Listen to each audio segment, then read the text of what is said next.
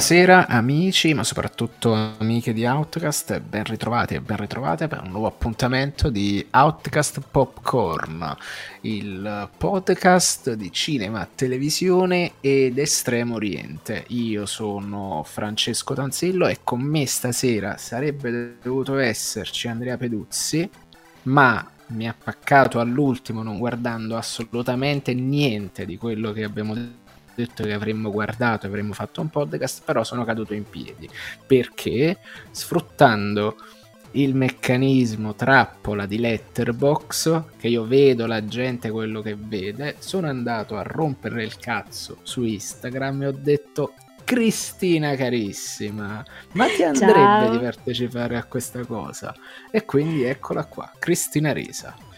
Ciao, la prima cosa che voglio dire è che Peduzza è un paccaro. La seconda cosa che io sono Cristina Resa, ehm, mi devo presentare, no? Scrivo per IGN Italia, mi potete trovare, sono una delle voci di Incompetenti Podcast, se avete voglia di sentire eh, puntate lunghissime su cinema eh, di, di, di, di, quattro persone eh, che in realtà cazzeggiano più che parlare di cinema, il Complimenti Podcast è il podcast per voi, no? Sembra uno spot. Comunque, ciao. È un po' uno spot, è legittimo. Vero? Comunque, quanto sono belli i podcast fiume lunghi. Ah, proprio, sì. ah, così, proprio uno finisce stanco, contento e senza voce. Stasera però siamo qui riuniti perché è ormai è il terzo anno di filo che Outcast partecipa a questa diciamo, manifestazione un po' per biribizzo, un po' per sfizio, perché abbiamo oh, guardato il abbiamo guardato c'è stato il Far East Film Festival settimana scorsa e dato che Movie Player per no, oh, My Movies ma il sito guarda qua sono My terribile Movies. My, My Movies, Movies. ecco. Uh, permette di appunto fare un abbonamento mensile e di spararti insomma alcuni film del catalogo delle manifestazioni in corso quindi durante quella settimana stato, ci sono stati 22 film del Far East Film Festival che, e quindi abbiamo avuto modo di guardarceli anche comodamente seduti a casa. Ora ci sarebbe da aprire un po' una, secondo me, una parentesi che indica come nel corso, cioè come la qualità dei film nel corso degli anni sia altalenante. Tipo, il primo che vedi non sapevo come muovermi, inizi a vedere roba a casaccio. L'anno scorso vedi soltanto roba tra il figo e il molto figo, con ancora roba che avrei voluto vedere e che poi non ho visto. Quest'anno invece io guardavo questa, scale- questa scaletta e dicevo, ma che, che, che, che, dobbiamo fare con questa roba? È stato, è stato un anno strano, secondo me, credo. Che dici? Sì, la sensazione, allora, mh, mm, più che altro bisogna dire che mh, mm, alla fine mh, mm, noi non sappiamo quali sono gli accordi, quindi i film che arrivano online, soprattutto perché anch'io ovviamente ho visto, ho seguito il festival online e, e, non, e non sono andata a Udine. Uh, purtroppo perché mi, piacerebbe molto, ma ogni volta è sempre uh, faticoso seguire i festival e andare fino a lì. Comunque eh, la sensazione è che magari quest'anno siano arrivati dei film meno forti online, al di là del fatto che comunque era, nel catalogo era presente il film vincitore, che in effetti è un film molto bello di cui parleremo dopo. Però in generale, anche parlando con um, amici che so- sono stati lì, ehm, la, questa sensazione, eh, diciamo che è, una sensazione che hanno avuto tutti, perché eh, anche lì comunque, eh, non, soprattutto, soprattutto, riguardo a, al, al, cinema di genere, eh, è sem- mi è sembrato un anno piuttosto mm, mediocre da quel punto di vista. Uh, non, non, non, c'è stato, non era in programma il film wow, a meno che, uh, nel senso, eh, ovviamente nessuno vede tutti i film, eccetera, però nessuno mi è venuto a dirmi, oddio, ho visto questo film incredibile, devi assolutamente vederlo, se non uno che magari cito, perché magari eh, uscirà fuori a un certo punto, mi hanno detto di vedere In My Mother's Skin. Mi hanno, de- hanno detto, Cristina, secondo me è un film che amerai molto, ed è un horror non so di cosa parla, penso sia un folk horror, ma non ne sono sicura. Eh, segnatevelo. Mi hanno detto che è uno dei, migliori, dei, dei, film di genere più interessanti del festival. Al di là di questo, il, la, cioè, i, i, dei film che ho visto io, sinceramente, quasi nessuno mi ha fatto veramente dire wow, siamo, da- siamo davanti a un film che, che, rimarrà con me per un sacco di tempo. Diciamo che, n- nel senso, ne ho visti alcuni molto carini, ma nulla di eclatante, ecco. Uh, chi lo sa perché? Eh, sono, allora io sono un un po' deluso effettivamente perché la prima volta riuscì a vedere questo uh, 800 eroi che era veramente una roba mm fuori di testa, tipo la prima volta che utilizzano uh, l'IMAX per girare un film in Cina, sai, queste mm, cose così, era un film di propaganda, era un film di guerra, ma comunque c'era effettivamente un, un disprezzo per la vita umana, tipicamente di un certo genere di film di guerra che a me piace molto, che comunque mi dava una sensazione di, di, di stare guardando una figata. Un po' ho cercato questo modo, ma non sono riuscito a trovarlo. Pure l'anno scorso che ho visto film un po' più piccoli e film di genere, Comunque mi sono rimaste dentro di più, tipo mh, di roba di genere tra tutti, il, il baby driver coreano, per mm, dirne sì, una, sì. che era, era, super carino comunque, era veramente sì, una cosa, non niente da scipparsi i capelli, però comunque fatto con cura, con una protagonista interessante, l'attrice se non sbaglio comunque ha fatto qualcosa anche mm-hmm. proprio ter- molto recentemente ha fatto qualcosa pure in occidente quindi diciamo eh, sono personaggi in patria abbastanza forti per spingere per farti vedere della roba del genere e fare cose anche appunto divertenti e un po' così. Quindi eh, la... Sì, io mi ricordo che mm, comunque tipo due anni fa, nel, 2000, nel 2021, c'era, mm, eh, era in programma, era anche disponibile online Wheel of Fortune and Fantasy, che, era, che è un film che tra l'altro poi è uscito uh, al cinema di Rosuke eh, Amaguchi, che comunque è, è un film, è un, era un film episodi mh, mm, eh, che ha fatto parlare di sé, era, era, è un film, uno dei film tra l'altro mh, mm, che ho preferito quell'anno. Eh, nel 2021 c'era sempre Limbo, che era questa roba pazza che a me non è piaciuta tantissimo, però era, era, una, una, roba un cyberpunk, eh, body, cioè body horror, una cosa mm, poliziesco, robe che comunque eh, anche visivamente eh, hanno una certa personalità. Sì. Uh, non lo so, anche l'anno scorso mi pare ci fosse qualcosa di più. L'anno scorso c'era un, su- un, super thriller veramente molto figo, anche con questa fotografia molto interessante, richiami chiaramente magnani, anzi più che magnani, eh, sì. fincheriani, di cui adesso terribile, dovrei ricordarmi il nome, forse se lo vado a cercare nella scaletta eh, dell'anno sì, scorso lo trovo. Però mi ricordo che c'era Juni, che era uh, un bellissimo film di, di, una regista Camilla Andini, che era... Uh, è stato anche quello uno dei miei film preferiti dell'anno, era comunque un, un, un racconto di formazione eh, indonesiano. Cioè, comunque film che mi sono molto piaciuti e di cui mi ricordo. Eh, quest'anno non, non, non, credo che qualcosa... Forse sì, il film, il film, vincitore, il film vincitore sarà un film che, che mi porterò dietro. Però, boh, um, al di là di questo, alla fine... Uh, a me piace il genere, eh, l'horror in particolare è il mio genere preferito. Il, il, il Farist è sempre stato un, un, un festival eh, in, da cui veniva, in cui venivano presentati in Italia mh, film orientali eh, in qualche modo uh, piuttosto, anche piuttosto estremi, con una personalità, eccetera, anche se non andavi comunque i titoli, ti, cioè, i titoli che c'erano al farista avevano un peso, poi eh, li aspettavi, aspettavi che fossero reperibili, che uscissero, eccetera. Quest'anno non, non, non lo so. Uh, non, da quel punto di vista del genere, secondo me, veramente deludente. Sono molto d'accordo con te, sì, sì, sì, sì, sì. Intanto il film... Ah, sì, l'anno scorso uh, Hostage Missing Celebrity, che era molto bello, tra l'altro. C'era il documentario su Satoshi Kon, che pure ah, è bello. Quello, mamma mia, quello C'era è un film... Que- Citizen K. Sì, uh, Special eh. Derivati era quell'altro invece. Sì, era quello, che, era il Baby Driver, uh, baby driver sì. Era il Baby Driver coreano, esatto.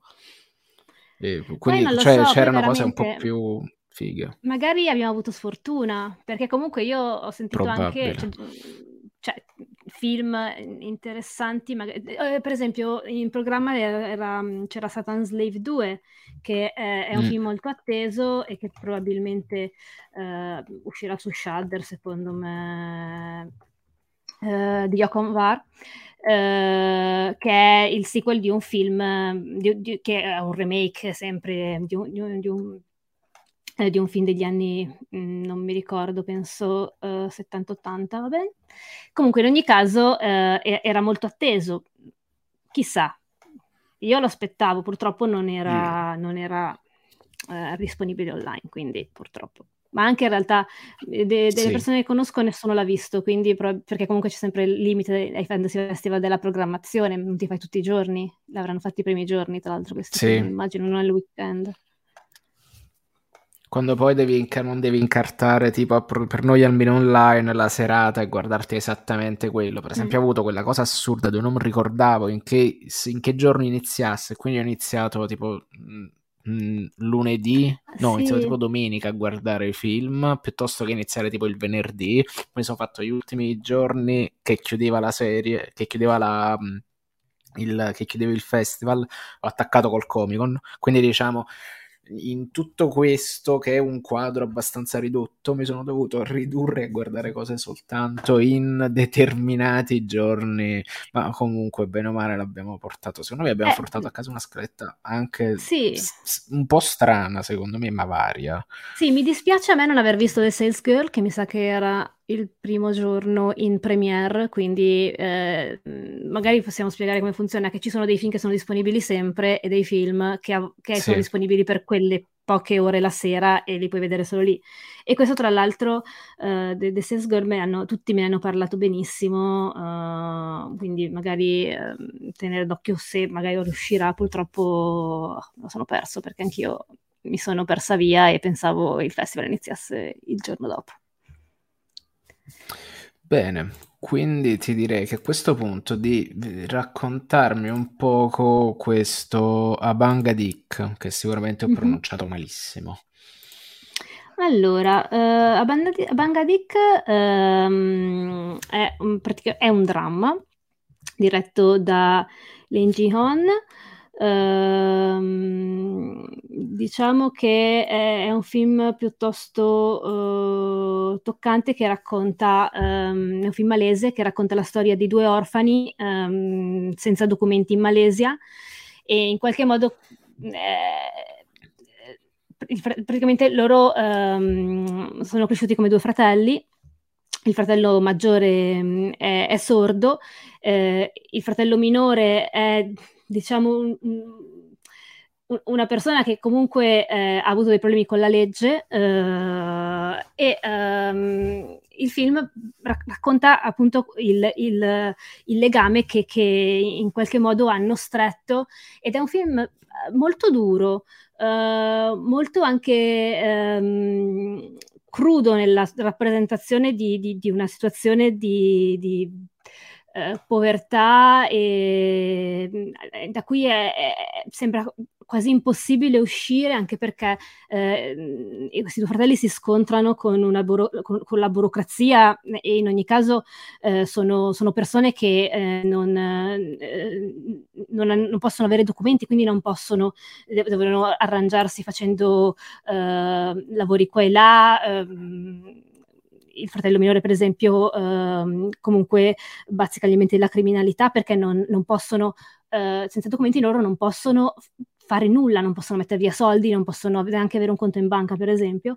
E in ogni caso e vi, tra l'altro vivono in questa, in questa, casa in cui si, si intrecciano delle storie uh, che sono sullo sfondo, ne, cioè nel senso non sono uh, sempre abbozzate, però in qualche modo si, si, capisce che c'è una loro complessità. Per esempio hanno questo rapporto um, co- con questa figura quasi materna che è una loro, vicina, è una loro vicina, che è una, una donna trans ed è, una, ed è anche quello un rapporto mh, mm, veramente mh, mm, toccante e, e, e, ben raccontato. E, e niente, purtroppo un brutale incidente sconvolge la, la loro vita e mh, mm, il film si trasforma in, in, un dramma veramente senza, senza alcuna speranza, anche quasi diventa quasi un procedurale, nel senso che comunque eh, si, si, racconta la storia di, di, di un processo e, e, è un film, diciamo, non leggero, eh, fa molto piangere, posso dirlo, ho, ho, ho abbastanza pianto, però eh, pensavo che se fosse stato un film occidentale, questa, tutta questa sequenza di... Ehm, eh, di tragedia sarebbe stata raccontata in modo diverso. Invece, secondo me, eh, qui viene, viene, comunque raccontato in modo molto delicato. Uh, sì, ti porta ovviamente, cioè è, è, è, è un dramma nel senso più, più mh, mm, vero de, della, della, parola dramma, però in ogni caso eh, non, non, eccede mai, nel, non, non, è ricattatorio, non cerca di, di, di farti piangere, mm, è, una storia molto, molto dolorosa, ecco. E mh, mm, è, particolare il fatto che eh, è, cioè, di questo film la, la particolarità sono le, le, interpretazioni, perché è un film veramente eh, molto bene interpretato, soprattutto l'attore che fa um, il... Um, eh, Abang, perché Abang e Dick sono i due nomi dei due protagonisti, eh, mm-hmm. che interpreta questo, questo, personaggio sordo e ha una scena madre incredibile alla fine del film. Eh, che veramente difficilmente può lasciare indifferenti. E, e secondo me questo film ha le potenzialità per essere distribuito qui. Poi chi lo sa, eh, ha vinto, a volte spesso succede che vengono portati al cinema, un, eh, magari in qualche, in qualche circuito d'esse, però può, cioè, è uno di quei film che può funzionare in Italia, poi chi lo sa. Quindi. Diciamo come, come, tutta una serie di dinamiche, una tutta una serie di tematiche, diciamo è anche abbastanza, tra virgolette, facile per un pubblico comunque abituato a sì. spararsi sta roba. Sì, è un film triste. E Giochino, chi lo faresti interpretare? It- il remake italiano e il remake uso ah, non ne ho la più pallida idea nessuno è perché è una storia così è una storia così peculiare che non lo so, non lo so proprio. Fanta, i, I fantacast italiani per me sono difficili perché tra l'altro non, non mi ricordo mai i nomi degli attori italiani a parte Favino. Aia. Ma attenzione, questa qua è una grande scoccata al cinema italiano. Riprendetevi, fate qualcosa. Beh, io invece, allora, onestamente sono andato anche io più o meno a muovermi in corde, tra virgolette, abbastanza dolorose, nel vero senso della parola, perché la prima cosa che mi è venuto in mente di poter guardare è questo You Got a Friend, ehm, che in pratica prende il titolo da un, dalla canzone famosa per... ehm, tra l'altro era la canzone di... attenzione, non me lo ricorderò mai sì, sì, sono, sono veramente terribili, ma arriva anche a questo che sono un po' cotto. Però in pratica, ecco, di Carol King. Esatto.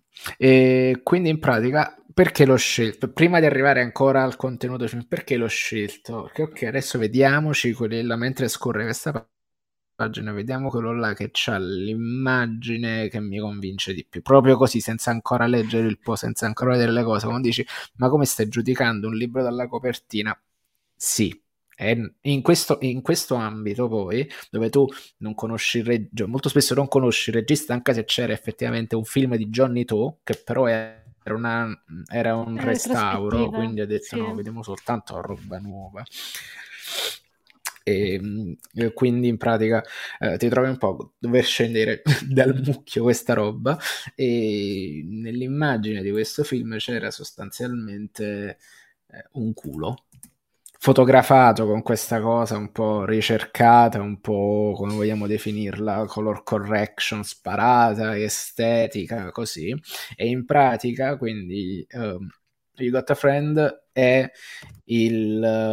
Um, è, è praticamente un film diretto da Hiroki Ryuchi, probabilmente l'ho detto malissimo, e um, sostanzialmente parla del rapporto che si instaura tra il tipico impiegato con letto bianco giapponese ligio al suo dovere e alla sua mistress, che tu dici giustamente, ma è, è un film effettivamente strano e tutto quanto estetizzante, era un po' effettivamente quello che mi aspettavo guardando il, cinema, guardando il film di questo tipo.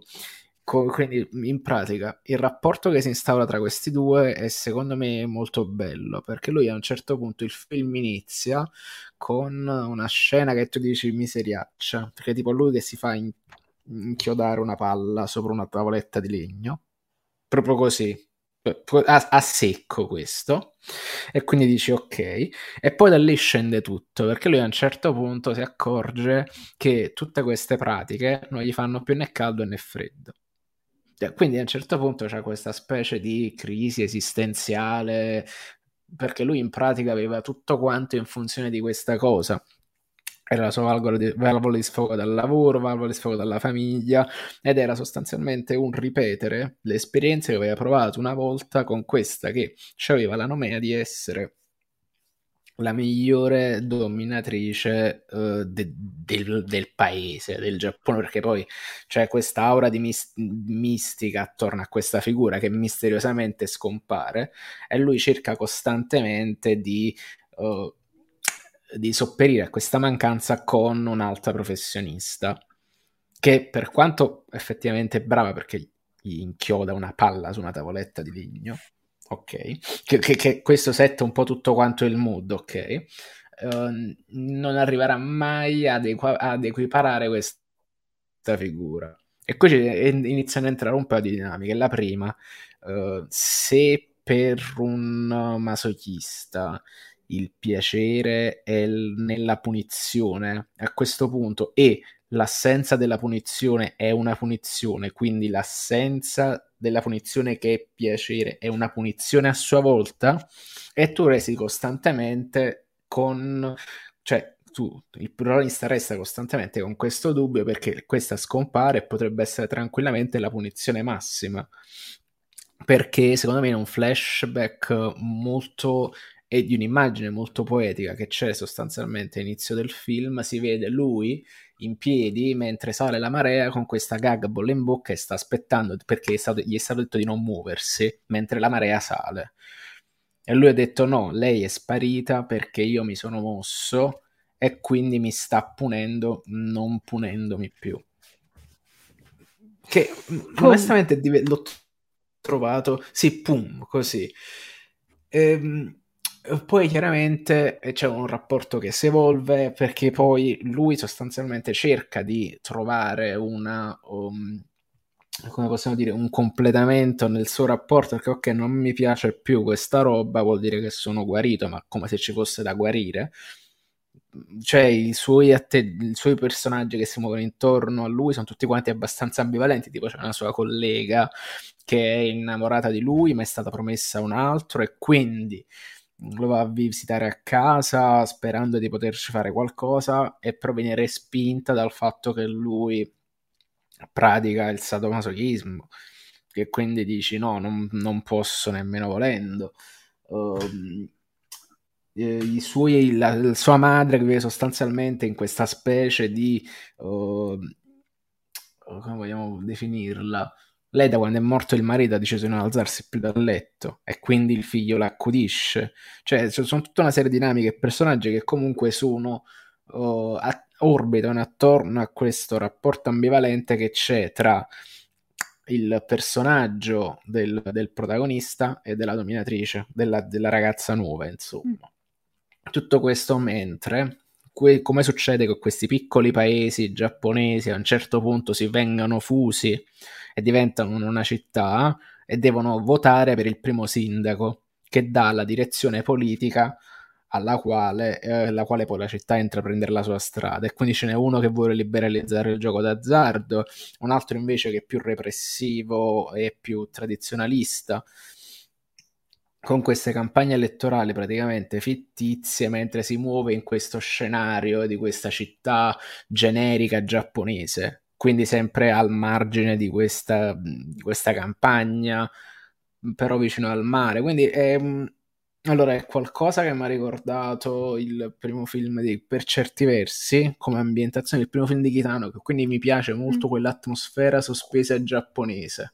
che secondo me è bellissima e che è una cosa che eh, se uno c'è stato lo riconosce, quella, quell'inconclusione, quel fatto di essere anche un poco uh, mosca sul muro di questo paese che si muove sullo sfondo e c'è la sua vita sempre sub- subordinata, che però tu vedi attraverso gli occhi di chi la sta, chi la sta vivendo.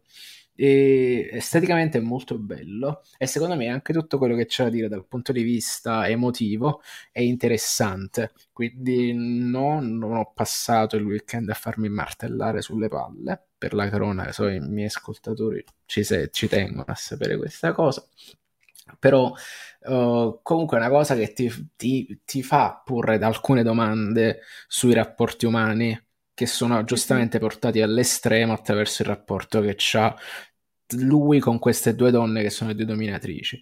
Quindi mi è piaciuto e forse uh, de- di questi è quello che mi è piaciuto di più proprio.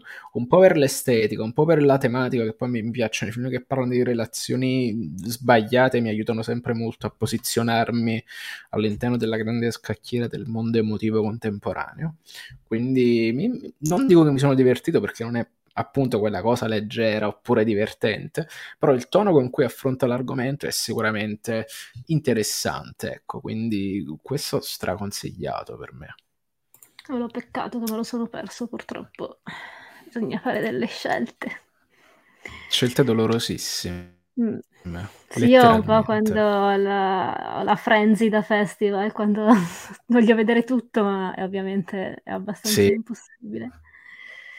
E niente, vado io. Allora, Sì, vai, vai, vai. eh, io direi che potrei parlare di Marry My Dead Body, che è un film che mi è piaciuto abbastanza, molto carino secondo me. È molto bizzarro perché ehm, al di là del fatto che eh, non, non posso neanche eh, dire eh, che, che tipo di, di genere è perché è un miscuglio di generi, come, come spesso capita nel cinema, nel, film, nel cinema asiatico. Eh, questo è un film taiwanese eh, di Chen Wei, Wei Ao, non so come si pronuncia, terribile, eh, non, non, vi arrabbiate.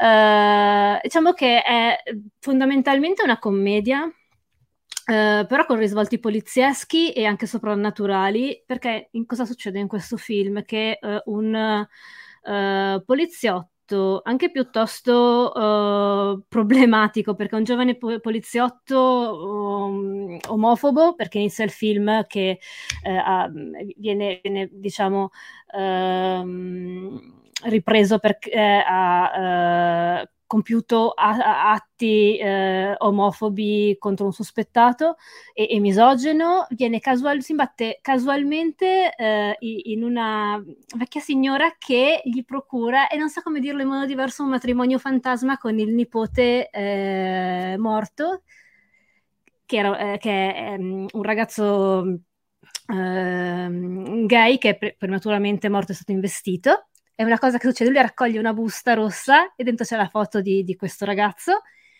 e deve per forza sposarlo perché eh, se no lui lo, eh, diciamo, lo perseguiterà per tutta la vita e gli causerà delle, delle, de, delle disgrazie. Questo è il piano di, della nonna ed è una roba assurda.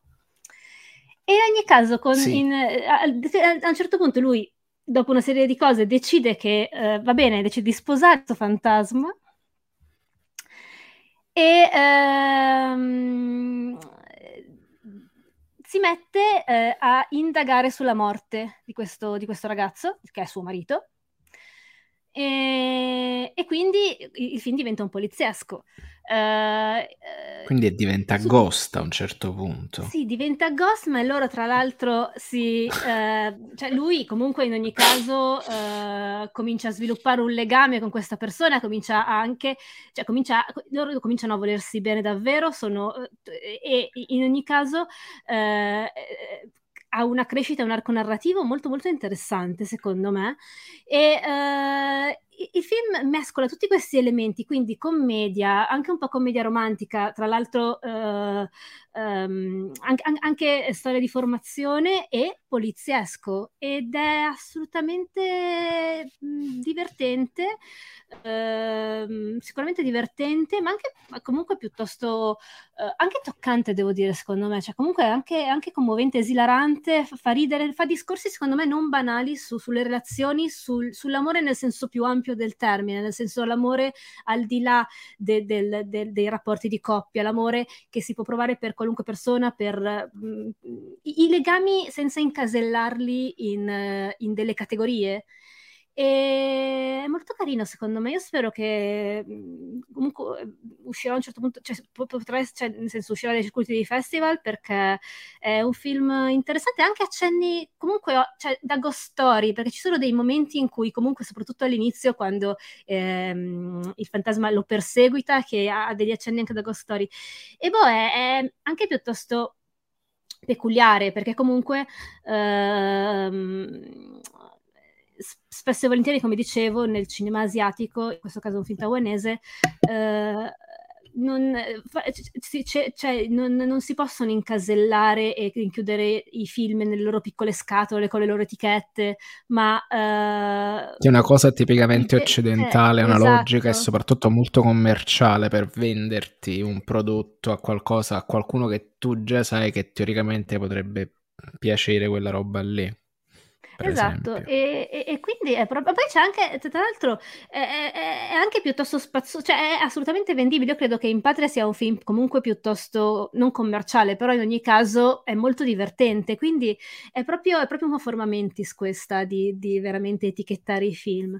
E boh, se, se riuscito a ritrovare da qualche parte, dateli una possibilità, anche perché comunque i personaggi sono piuttosto ben delineati, secondo me, ma proprio tutti, anche i comprimari, anche la nonnina assolutamente tradizionalista che eh, comunque segue pedissequamente la, la, la, tradizione, però in ogni caso ha un rapporto veramente molto eh, sincero e aperto co- con il nipote, anche il rapporto eh, tra generazioni che, che, che mh, eh, di, di, cui, di, cui, parla è, è, molto interessante perché c'è comunque anche, racconta anche la storia, eh, il conflitto che c'è tra il, il padre eh, de, del, ragazzo, del, ragazzo, morto e eh, il figlio e quindi un rapporto di conflittualità eh, legato anche alle, alle, alle, sue scelte che in ogni caso comunque si risolve anche in, in, in, in modi non, non, diciamo, non scontati, non banali. E boh, è bellino secondo me. E, e, non si prende su... Allora, è un film che eh, ha un tono eh, scanzonato, quindi non si prende sul serio, ma comunque eh, riesce a raccontare una storia che è piuttosto seria nei suoi temi, ma in modo molto leggero. Mm. Non era scontata come cosa, specialmente no. considerando il tenore dei film che tu eh, non, beh, non, sai come effettivamente pescarli. No, ma anche alla fine è perché parla di rappresentazione. Cioè, in questo film è, è un film sulla mm, rappresentazione mm, esatto. in fondo. Ed è molto interessante. E, e soprattutto Taiwan, comunque sono posti ancora abbastanza difficili perché noi in fondo facciamo sempre molto noi gli evoluti mh, mm, dall'alto del nostro primo mondo, però in realtà c'è gente che effettivamente queste situazioni le vive malissimo. E considerando la posizione geopolitica di Taiwan non sappiamo effettivamente quanto ancora possono viverle malissimo, potrebbero viverle peggio da qui a poco, quindi... Sì, no, comunque il, il, il tema è il tema è importante secondo me anche, cioè in, è un tema importante per tutti i paesi perché comunque lo sguardo che getta su, su queste tematiche è, è, piuttosto universale, per questo secondo me eh, è un film me, a cui, molto interessante e a cui dare una possibilità se si riesce a ritrovare perché il problema di, di film da festival è che poi sono difficili da, da recuperare. Sì, scompaiono. In, dif- eh, scompaiono mm. ed è un peccato. Anche se forse questo spiegherebbe anche parzialmente perché questo festival arriva sostanzialmente scarico di film di, almeno di film di genere, comunque con eh, l'apertura delle piattaforme a mm. mercati mm. esteri, molto esteri, comunque un sacco di roba, ci cioè arriva molto più roba Uh, sì, sicuramente sì. Anche, Asia- anche, sì, sì, sì anche roba asiatica, perché comunque sì. pensa a Netflix, anche solo Netflix che è la cosa più commerciale che c'è, pieno di film coreani ultimamente. Sì. Le serie coreane che sono gente impazzita e si guarda un sacco di mm. serie coreane un sacco di serie coreane che io mi segno, ah, devo guardarle e poi puntualmente mi dimentico perché non mi ricordo i nomi. Quindi effettivamente sì, è un mercato chiaramente in espansione. Le tematiche stanno un po' uscendo da quelle che sono appunto schemi classici, anche per esempio penso al Giappone, penso che un paio di anni fa ho visto Asakusa Kid, già dal punto di vista estetico va molto più incontro ad un pubblico occidentale rispetto appunto a una roba come Asakusa Kid che per quanto estremamente affascinante comunque rispetta un tono estetico che è tipicamente figlio della TV giapponese, che quindi quando ci arriva a noi è abbastanza uh, straniante o sembra posticcio, però poi appunto i ganci emotivi li riesce ad attaccare, tipo quando quel lungo piano sequenza con Kitano di spalle tu stai là e piangi, quindi è bello cioè, cioè, riescono appunto emotivamente a scardinarti sempre. E a proposito di roba giapponese, a proposito di roba di cinema, qui iniziano, iniziano i film che abbiamo, che abbiamo visto entrambi. Eh, perché io ho dato una chance a Your Lovely Smile che è in pratica la storia, finta storia, finto documentario, uh, per descriverlo io ho immaginato come se fosse un po' un po' un Borat, insomma. Eh, soprattutto Borat, un po' il Borat 3 giapponese, ecco, anche con la tematica pandemica, di questo regista indipendente che ha avuto il suo attimo di gloria scoperto per caso in un festival cinematografico di Tokyo e uh, deve continuare a produrre film e nel momento peggiore in cui fare film in Giappone, quindi durante la pandemia, con i cinema che stanno chiudendo, senza avere nessuno che lo finanzi. Ed è tutta questa, cioè, ritorna l'atmosfera sospesa giapponese è ancora più sospesa perché si aggira per queste città completamente deserte, uh, con questa camera fissa che guarda queste strade vuote, è lui che va a parlare con i gestori del cinema. Ed è una storia tenerissima che però mi ha fatto anche molto ridere, specialmente nella parte iniziale, quando, deve, quando gli chiedono di decidere una, una, sceneggiatura in una settimana. Beh, allora la, la finiamo questa sceneggiatura. Eh, sì, sì, certo, certo. Si mette là, si guarda questi fogli bianchi e poi si mette a fare tutt'altro mentre quello che gliel'ha commissionata voleva soltanto far diventare un'attrice la sua mantenuta, che beh, è una cosa, è un episodio, poi il film prende tutta un'altra, un'altra deriva, molto meno comico, molto più da racconto di un periodo storico, secondo me, più, oltre che di un mestiere. E, e è affascinante anche appunto come gestisce la tematica pandemica, perché tu vedi effettivamente uh, mascherine, gente che si misura la temperatura, uh, crisi del cinema come distributore finale di questa cosa, lui che cerca un posto per organizzare un festival cinematografico a Osaka se non sbaglio e non lo trova.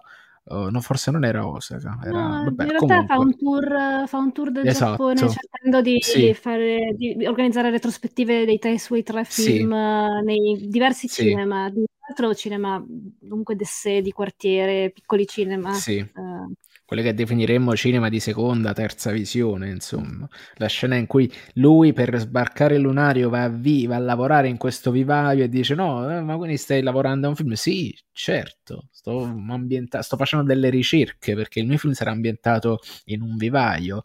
Eh, quindi eh, sa anche essere molto divertente, nonostante comunque... Uh, quello che racconta è estremamente triste perché parla appunto di un mondo che sta lentamente scomparendo. Cioè, mi viene da chiedermi quanti di quei, cil- di quei cinema adesso, adesso sono effettivamente ancora aperti. Ed è, è, è, l'ho trovato sottilmente malinconico proprio nel contrattare, nel mettere questa in scena, questa, questa commedia nelle parti iniziali e poi vedere di volta in volta questi uh, questi luoghi abbandonati che poi anche per quella che è la mia uh, professione sono estremamente suggestivi e ti raccontano anche tanto delle città, del Giappone, del fare film indipendenti in Giappone. Quindi è detto, è, mi è piaciuto abbastanza. L'ho trovato un po' lento, soprattutto nello svolgersi episodico, però non, non mi è dispiaciuto. Poi, detto, poi formalmente è molto bello. Mm, sì, no, infatti a me uh, comunque è, è piaciuto, uh, anche secondo me questa sua frammentarietà uh, l'ho trovata piuttosto interessante per il tipo di storia e di, di, di tono che, che, che, stava, cioè, per, che, voleva avere, per il tipo di storia che stava raccontando, perché in ogni caso um, ha uno svolgimento anche eh, temporale piuttosto particolare, perché cerca di mettere in scena proprio il tempo che passa con questa sua struttura frammentaria. E, Viaggi in treno, e, che sono esatto, letteralmente anche, la scansione. Esatto, e anche un po' rievocare il, ehm, questo nostro tempo post-pandemico, che poi post non è perché la pandemia è ancora in corso, ma in ogni caso come se il tempo si fosse fermato a un certo punto e poi stesse scorrendo in una maniera diversa, quasi più veloce.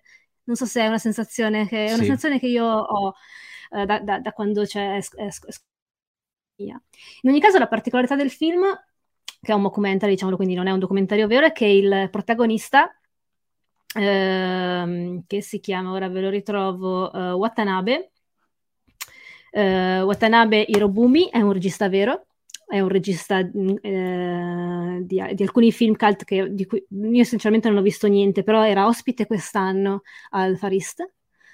E quindi il, il, il, um, il, regista di questo film invece mi pare che non sia giapponese ma malese, ma non vorrei dire una cavolata, però il film è giapponese, mm, Lim Kai Wai, insomma si chiama. Lim Kawai, sì. Mm-hmm. Ma in ogni caso la cosa particolare è questa, che è, è un documentary, però la realtà e la fantasia si i, i, intersecano, incastrano in questo film, in questa storia che è la storia fondamentalmente di un regista di talento che ha vinto dei premi che, di fama internazionale, che va, ospita i festival, ma che in ogni caso eh, lotta ogni giorno per cercare di fare quello che ama fare, che è bravo a fare, che gli riconoscono anche che sa, che sa fare e in ogni caso, considerando che lui vuole fare film indipendenti e il suo, il suo scopo nella vita è questo, ama il cinema indipendente, ha, ha, mette, cioè è, è, comunque una, una, una vita di, di, di, di, rinuncia e di eh, una, una, costante lotta ed è quello che mi, mi, ha, mi, ha, passato il film ed è quello che poi eh, si percepisce anche nelle, nelle, persone che amano il cinema e l'hanno reso anche, quello, anche loro un lavoro come le, le, le, persone che hanno un cinema per esempio che tra l'altro diventano quasi protagoniste sì. proprio dopo i titoli, do, durante i titoli di coda, perché in ogni caso ci sono delle interviste a queste persone che tra l'altro sono apparse nel, nel film, che io credo, ora vorrei dire una cavolata perché questa cosa non me la sono, non sono andata a vederla, però mi sembrano vere, mi sembrano interviste vere, anche, ci sono anche tra l'altro degli attori... la stessa impressione. Ma poi anche degli sono, c'è per esempio un attore di cui ora non ricordo il nome che era un, il proprietario di un cinema dove lui va. Io credo che in questo film veramente si sia... Cioè, è un film che parla... Allora, i film che parlano de- de- del cinema sempre... hanno sempre un certo fascino, soprattutto per le persone che amano il cinema. Questo è proprio un film così. Quindi io direi, io lo consiglierei a questo tipo di, di pubblico. Eh, questo gioco di realtà e fantasia, non si capisce dove finisce, dove inizia la, il racconto fantastico e dove invece eh, si, vedono, si, vedono, anche personaggi eh, reali ed è molto molto interessante secondo me come... Tipo io ho eh, pensato a un certo punto tutte le signore, quelle di magari anche sì, di una certa no, età, proprietarie di cinema, ho pensato queste qua sono loro. No, no, sono, secondo me sono assolutamente cioè, non, sono reali. Sì. Cioè, e... e, quindi e, è, è, è, bello comunque come scambio. Sì, sì, sì è molto... Sei lì perché, soprattutto perché ti arriva in un secondo momento non si presenta esattamente così come sì. potrebbe fare un Borat che dice questa gente è ripresa dalla strada, ma tu arrivi da questa parte che tu è chiaro che stai vedendo una parte recitata e poi perché è molto sceneggiato il viaggio, immediatamente dopo cioè, Esatto. Esattamente, perché la parte quella del, del film, del grande, della grande produzione To, tra l'altro, perché lui continua a dire, ah, eh, per, sì. per farsi, diciamo, perché vuol dire, ah, ho avuto un'offerta da, dalla To e quando questa offerta arriva, tra l'altro perché Coreda ha rifiutato una, una, di, di, fare questo film e quindi arriva a lui l'offerta. Eh, e mi ha fatto ridere perché dicono ah Corridore è tanto impegnato a girare film in, in, Corea e quindi non può girare film in Giappone. sì. eh, cioè, da quando, quando finisce questa parte qui, che comunque è anche un, il cinema che ritrae se stesso nei suoi negli suoi aspetti peggiori, diciamo, inizia la parte del viaggio che è, è tutt'al- tutt'altro tono, però è, secondo me è abbastanza, eh, non amalgamato, però il fatto che sia così frammentario, come dicevo prima, ha un senso nella, nella, nella, all'interno di questa narrazione, quello che ci vuole dire. Che è, è, è un film molto carino, secondo me. Sì, poi, vabbè, sì, ovviamente non è molto carino, poi... è il film della vita, però è, è anche. Sì, cioè, sono tutti quanti come... film carini con qualcosa di, di molto figo dentro che esatto e non è che dici guarda ti esplode la testa però tu ti affezioni a una determinata idea che c'è in questi film e, e speri che regga fino alla fine secondo me. Questo è un po' anche il motivo per il quale guardare questi film, perché non, come avevo detto non è che ci sta il, il super capolavoro, anche secondo me quello che ha vinto. È interessante anche molto rispetto alla media, però comunque mm, la media è un po', è un po così, perché poi adesso inizia questo qua, penso che l'hai visto tu, sì, Gaga, mm-hmm. perché poi per me dopo mm-hmm. inizia la discesa negli abissi di quelle cose che ho visto. Allora, Gaga eh, è, eh, diciamo, eh, un film taiwanese ehm, che uh, chiude in realtà una trilogia, io non ho visto i primi due film, però ovviamente è una trilogia ideale, nel senso che non è che sono, hanno, sono legati l'una all'altra, su, su, questa, mh, su, su, questa, diciamo, uh, popolazione che si chiama Taiwan, uh, che sono le persone autoctone eh, della, della zona. Uh, è, è, girata da una regista, la Mebo, penso si chiami, e, e praticamente sono le, le, le, la cultura aborigena taiwanese sono i Taiwan, quindi hanno delle, delle tradizioni molto molto diverse da, dal resto di Taiwan. E eh, tra l'altro nel, nel film eh, diciamo che ehm, è, questo il fulcro del film, la, la, la tradizione eh, comunque rurale e, e, e invece la, la, contemporaneità che in qualche modo in questo luogo eh, si scontrano, perché noi vediamo... Ehm, questa, mm, il, il, padre, diciamo, eh, di, di, questa famiglia che ha il suo business eh, consiste nel eh, organizzare tour per i turisti per raccontare le tradizioni eh, dei Taiwan. Quindi eh, diciamo che in qualche modo eh, anche sin dall'inizio capiamo che questa, eh, questa ehm, la tradizione in qualche modo viene piegata uh, per, per, per, cercare di sopravvivere nella, nella contemporaneità. E Gaga cos'è? La, la, la, il, titolo allude a praticamente Gaga eh, è una parola eh, che in, eh, in Taial significa an, antenati più o meno. Ora, mm, mm. ovviamente eh, so quello che ho letto, non... in realtà allude un po' a, alle tradizioni antiche, al, al, alla, a, potremmo dire ai Mores, nel senso il, il, il, quell'insieme di, di, di, di, riti, concetti che bisogna seguire per aderire alla, alla tradi- a questa antica tradizione taiwanese. Mm. E, um, diciamo che è, è, anche un po' il rispetto nei confronti della tradizione degli antenati, quindi è una qualcosa che, guarda, guarda, che le generazioni giovani devono eh, rispettare per poter rispettare diciamo, le, le, i, propri antenati. E... Diciamo, è, è, è, un, è, una forma diciamo, molto elevata di tradizione assunta a regola di vita.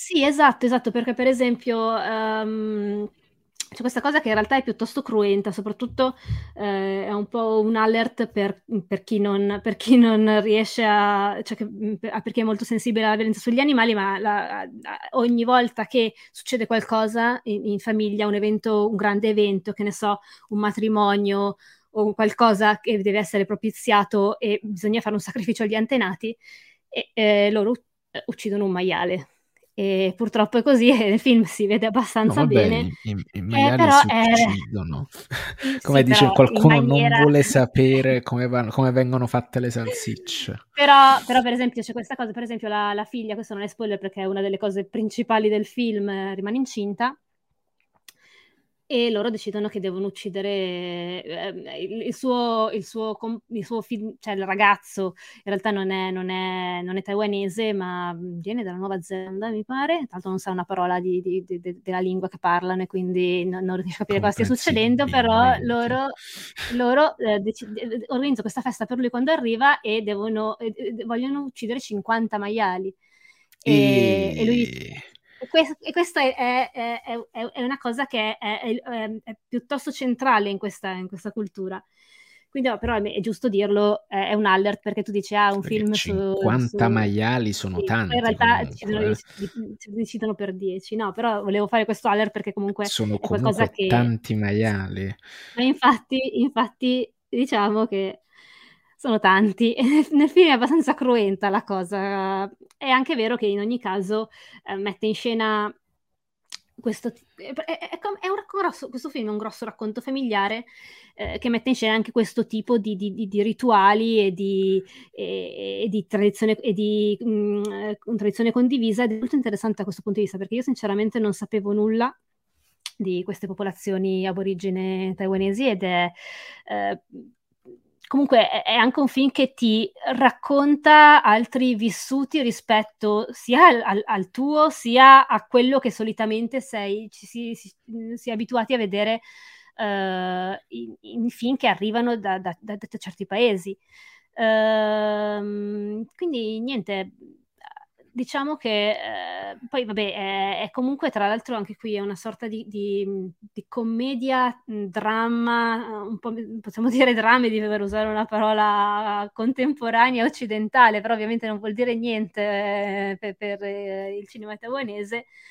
Però in ogni soprattutto caso... per gli aborigeni taiwanesi non significa niente dramedy infatti però in ogni caso è quello, è quel, quello che fa eh, è anche un film abbastanza eh, un, qualche volta divertente, toccante, è un, un dramma familiare, insomma, eh, che racconta veramente la storia di questa famiglia. Lui a un certo punto si candida, il, il padre si candida per diventare sindaco e mh, è comincia a, a, a, fare dei brogli elettorali, ma come se fosse, perché, non, perché ovviamente è, è, è, ambizioso, ma eh, non ha idea di quello che sta facendo, però vorrebbe risollevarsi da una condizione comunque di, eh, di, di tra l'altro una condizione eh, che anche quella è causata dalla modernità, perché per esempio il film inizia che ehm, il, ehm, diciamo, la, la, la, città gli, gli, eleva un pezzo di terra perché? Perché sono, vengono ridefiniti mm-hmm. i confini. E anche lì eh, okay. c'è questo scontro, questa sorta di difficoltà nel tradurre la vita tradizionale con la, ehm, aspetti della modernità. modernità. Loro non riescono a capire perché mm-hmm e non lo accettano, e forse non è neanche giusto perché i confini sono una stronzata, però eh, non riescono a capire perché questa, succede questa cosa, perché quella è sempre stata la loro terra. E, Come quando e in Sardegna a un certo punto i Savoia portano la proprietà privata e in una notte hanno dovuto prendere e, rec- e, recintare tutti i terreni perché prima non c'era proprietà privata in Sardegna. È esattamente così. E eh, questo gli causa ovviamente dei, dei, dei, dei, problemi e quindi loro devono cercare di trovare una soluzione, però trovano una soluzione all'interno sempre della contemporaneità e quindi c'è questa assurda... Eh, storia, tra- cioè, eh, storyline tragicomica di lui che si, si candida mh, a, a, sindaco, uh, che è, è, piuttosto peculiare secondo me. E, e, parla di questo in realtà, di, di come... Anche, anche eh, il, c'è, c'è, nel film c'è anche un, un um, un'attenzione particolare a rendere la lingua, perché loro parlano nella loro lingua mm, e, e, quindi c'è anche sempre una sorta di sforzo nel, nel, nel tradurre, tradursi, eccetera, perché eh, vivono, convivono più lingue. Ed è la stessa cosa per quanto riguarda usi e costumi. È un film su questo, secondo me, su su mm. questo scontro, su questo tentativo di conciliare due visioni del mondo. Anche la figlia, per esempio, è un'adolescente che è andata a studiare in, in Nuova Zelanda, però eh, comunque tor- torna nel, cioè comunque è stata cresciuta con determinate tradizioni, deve vivere queste, cioè, all'interno di queste tradizioni. Esattamente il contrario di Midsommar anche. Esatto, da potrebbe essere. ieri. E niente, quindi mh, eh, ho trovato un film interessante. Da sì, effettivamente la, la, queste, cioè, la tematica altrui. della tradizione e del, contro la modernità comunque è estremamente affascinante, anche per capire effettivamente quali sono i limiti della modernità nella quale noi siamo sostanzialmente imbevuti e siamo, ne siamo circondati, non riusciamo più a distinguerli. Quindi tu devi avere un minimo di distacco per renderti anche conto effettivamente quando parliamo di cose tipo la famiglia tradizionale, insomma, un attimo capire che cos'è la tradizione, tipo quando hanno scoperto tutti i rituali, no, i rituali tipo ca- um, Pompei, tutti, tutto il modo in cui si viveva la sessualità ai tempi degli antichi romani, che non è proprio, proprio tradizionale secondo i canoni attuali e quindi è, è estremamente affascinante. Sì, tra l'altro mi ha molto affascinato, questo, mi ha molto colpito in questo film che la, la figlia rimane incinta e non si sa chi è il padre a un certo punto, ma nessuno frega niente, cioè non, in, in, un altro contesto eh, anche molto religioso, tanto loro non l'ho detto, sono cristiani, uh, è, è mm. strana questa cosa, cioè strana, è, è ovviamente c'è il sincretismo religioso e da che mondo è mondo, però anche questo colpisce, loro sono cristiani, però in qualsiasi altra zona del mondo a prevalenza cristiana sarebbe stato uno scandalo, invece loro si preoccupano esclusivamente di...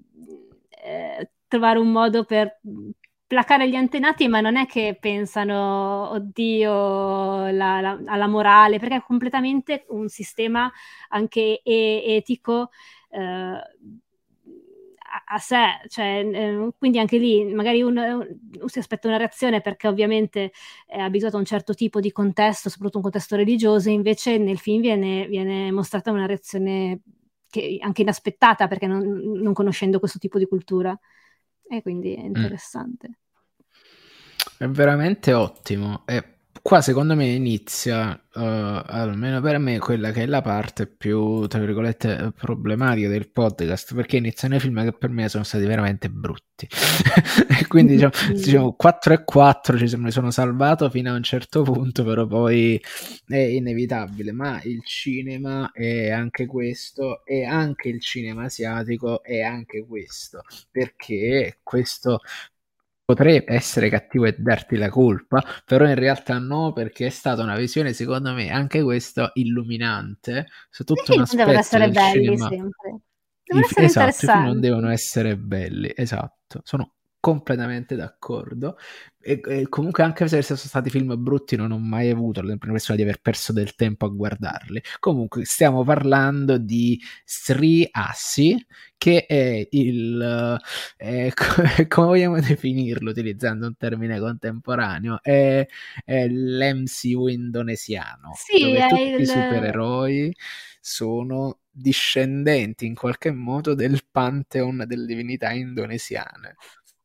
È si chiama Bumilanjit. Allora, non so bene se questa cosa, perché comunque molte... Allora, questa, per esempio, questa, mh, mm, questa Asi, eh, questo personaggio eh, viene comunque da un altro un'altra figura creata intorno al 1953, che tra l'altro viene citata nel film, che in realtà sì. eh, veramente, cioè, nel senso, era una, un, penso un fumetto nel, che, di, cui, di, cui, hanno tratto un film negli anni 50.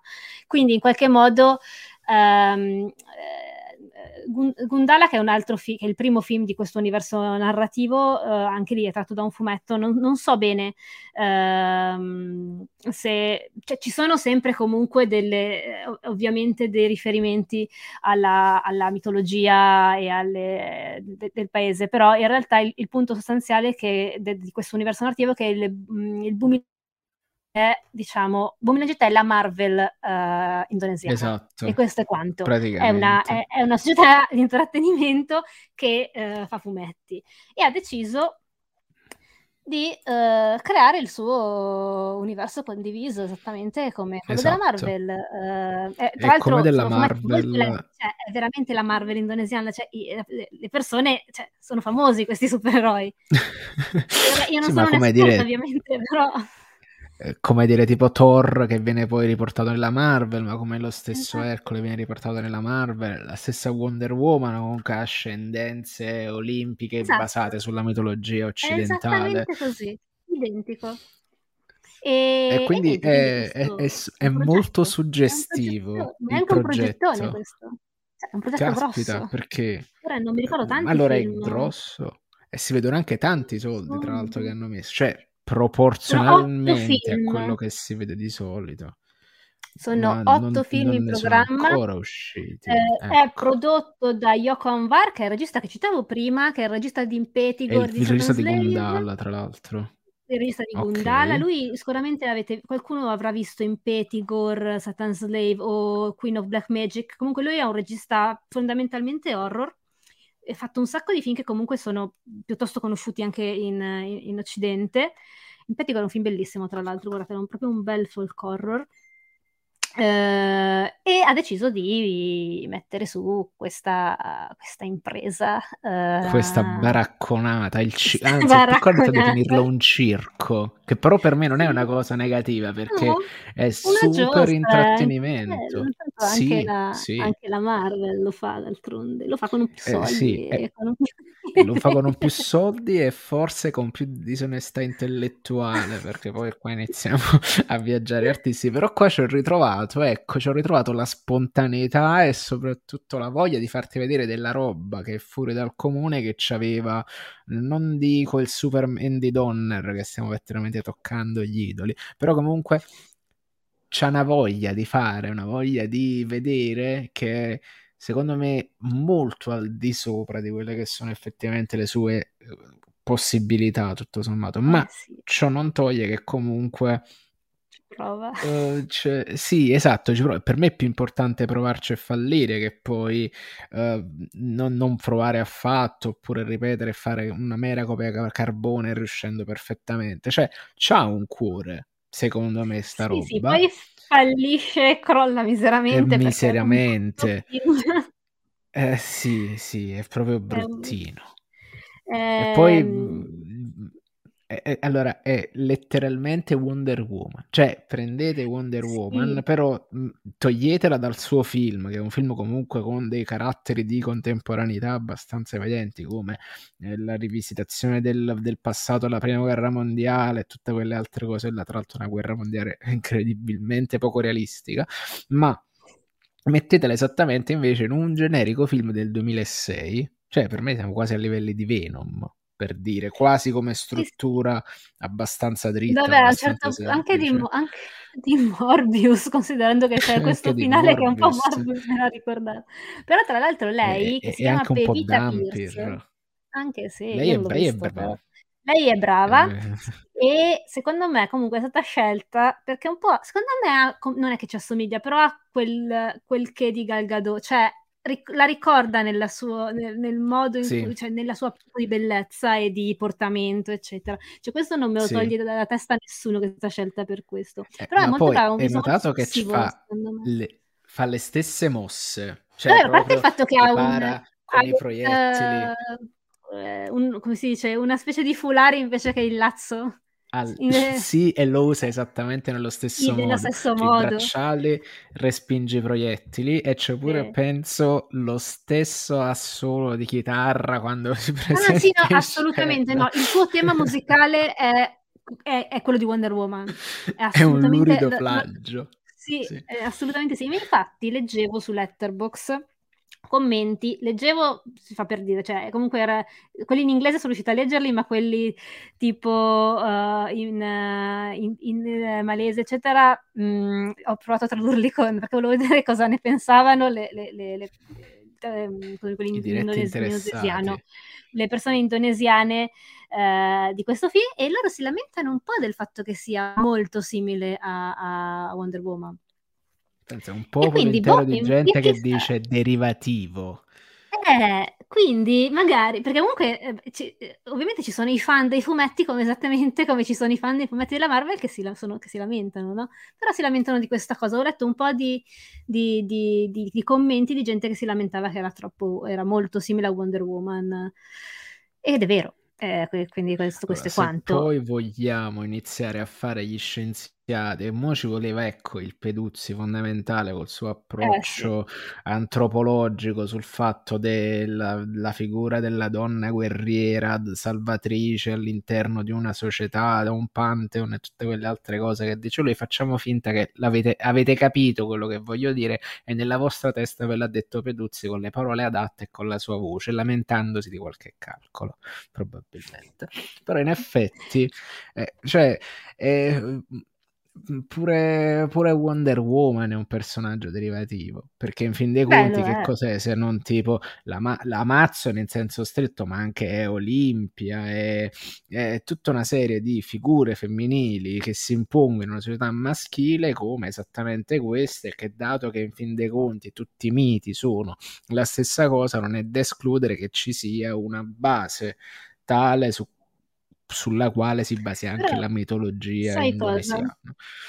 Eh, il punto è questo, Alzo il fatto mani. che comunque io non ho, vabbè, ovviamente il, il, il, fumetto, il personaggio originale non ho idea di come sia, però eh, il fatto che sia molto ricalcato su Wonder Woman, che in ogni caso eh, si ispira a, mm, a figure, diciamo, mh, mm, ba, ba, cioè a, alla base de, de la, de, della tradizione occidentale in ogni caso, eh, cioè il fatto invece che, non, che non, non, ci sia al di là di, de, de, de, del racconto dell'origine di, di, di, questa eroina, almeno a livello visivo, a livello di quello che fa, una specificità, eh, diciamo, eh, locale, è un po' mm-hmm. come se non lo so, cioè mi sarebbe molto, mi sarebbe piaciuto di più che, que- che in questo film ci, ci, ci fosse più ehm, attenzione nella, nella, rappresentazione di un, di, un, mm. di, una, di, un, di un, tipo di cultura che secondo me invece un po' perde, con, soprattutto a livello visivo, ne, nel fatto che lei eh,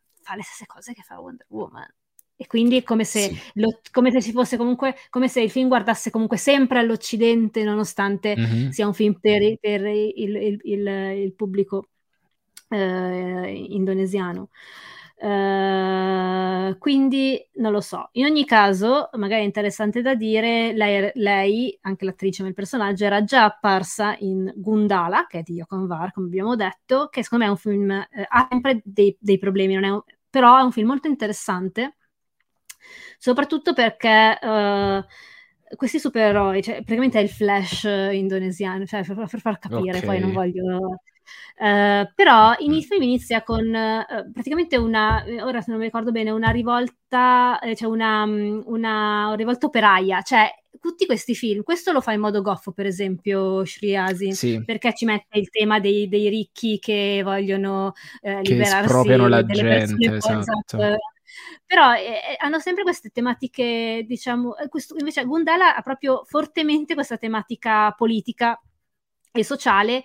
Eh, poi ovviamente ha, ha, sicuramente dei problemi, anche qui pochi soldi, anche qui a volte fa delle cose che comunque non convincono tanto, però è molto interessante questa cosa. Cioè a me il film ha colpito soprattutto per, per, per questa forte tematica sociale e, questo, uh, e questa totale adesione al, alla causa floreta, floretaria. Cioè è strano sì, vedere un supereroe. Ed è... Sì. Boh, io Gundala consiglio di recuperarlo se, se, se siete interessati a questo tipo di cosa e a supereroi in genere nonostante comunque, ripetisco, pochi soldi sono pochi, anche lì.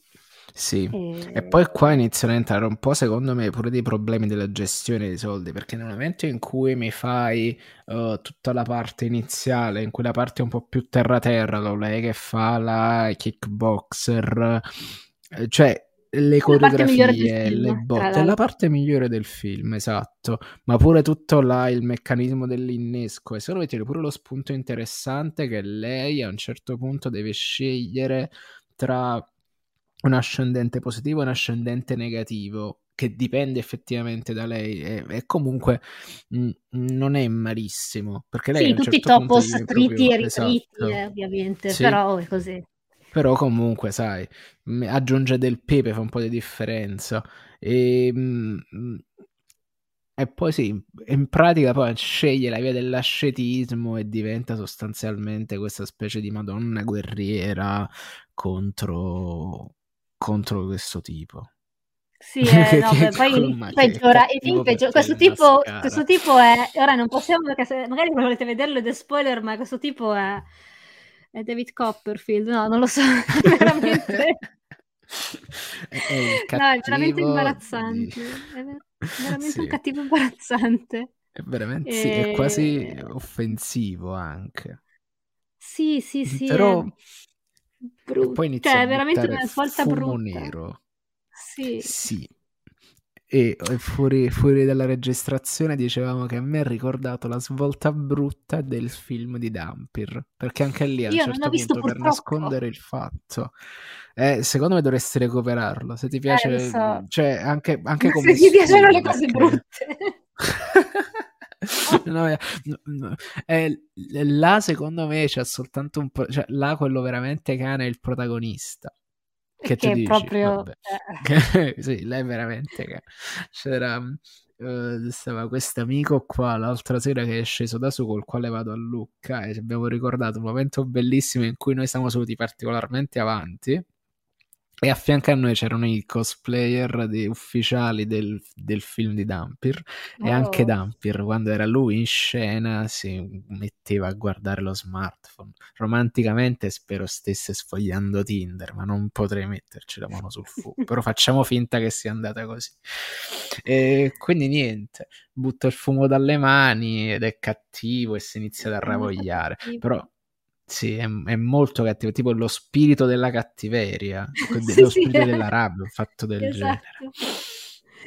No, eh, cioè, boh, veramente abbastanza inguardabile. No, poi in realtà, tra l'altro, l'inizio non è male neanche a livello... Non è male, poi vabbè. È Eh, mm, così così a livello di, di, di stunt.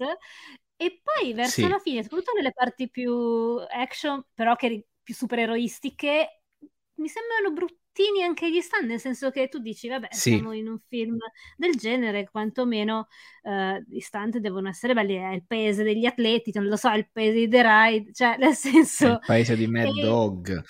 eh, e invece no, ma soprattutto sembrano tutti molto lenti, forse è anche una questione, mi dispiace dirlo perché ehm, mi hanno detto che la regista è molto simpatica, però forse è una questione di anche attitudine, non so se poi magari è la seconda unità che ha girato le scene di, di azione, però sembra anche la macchina da presa, il modo in cui la macchina da Mm. presa...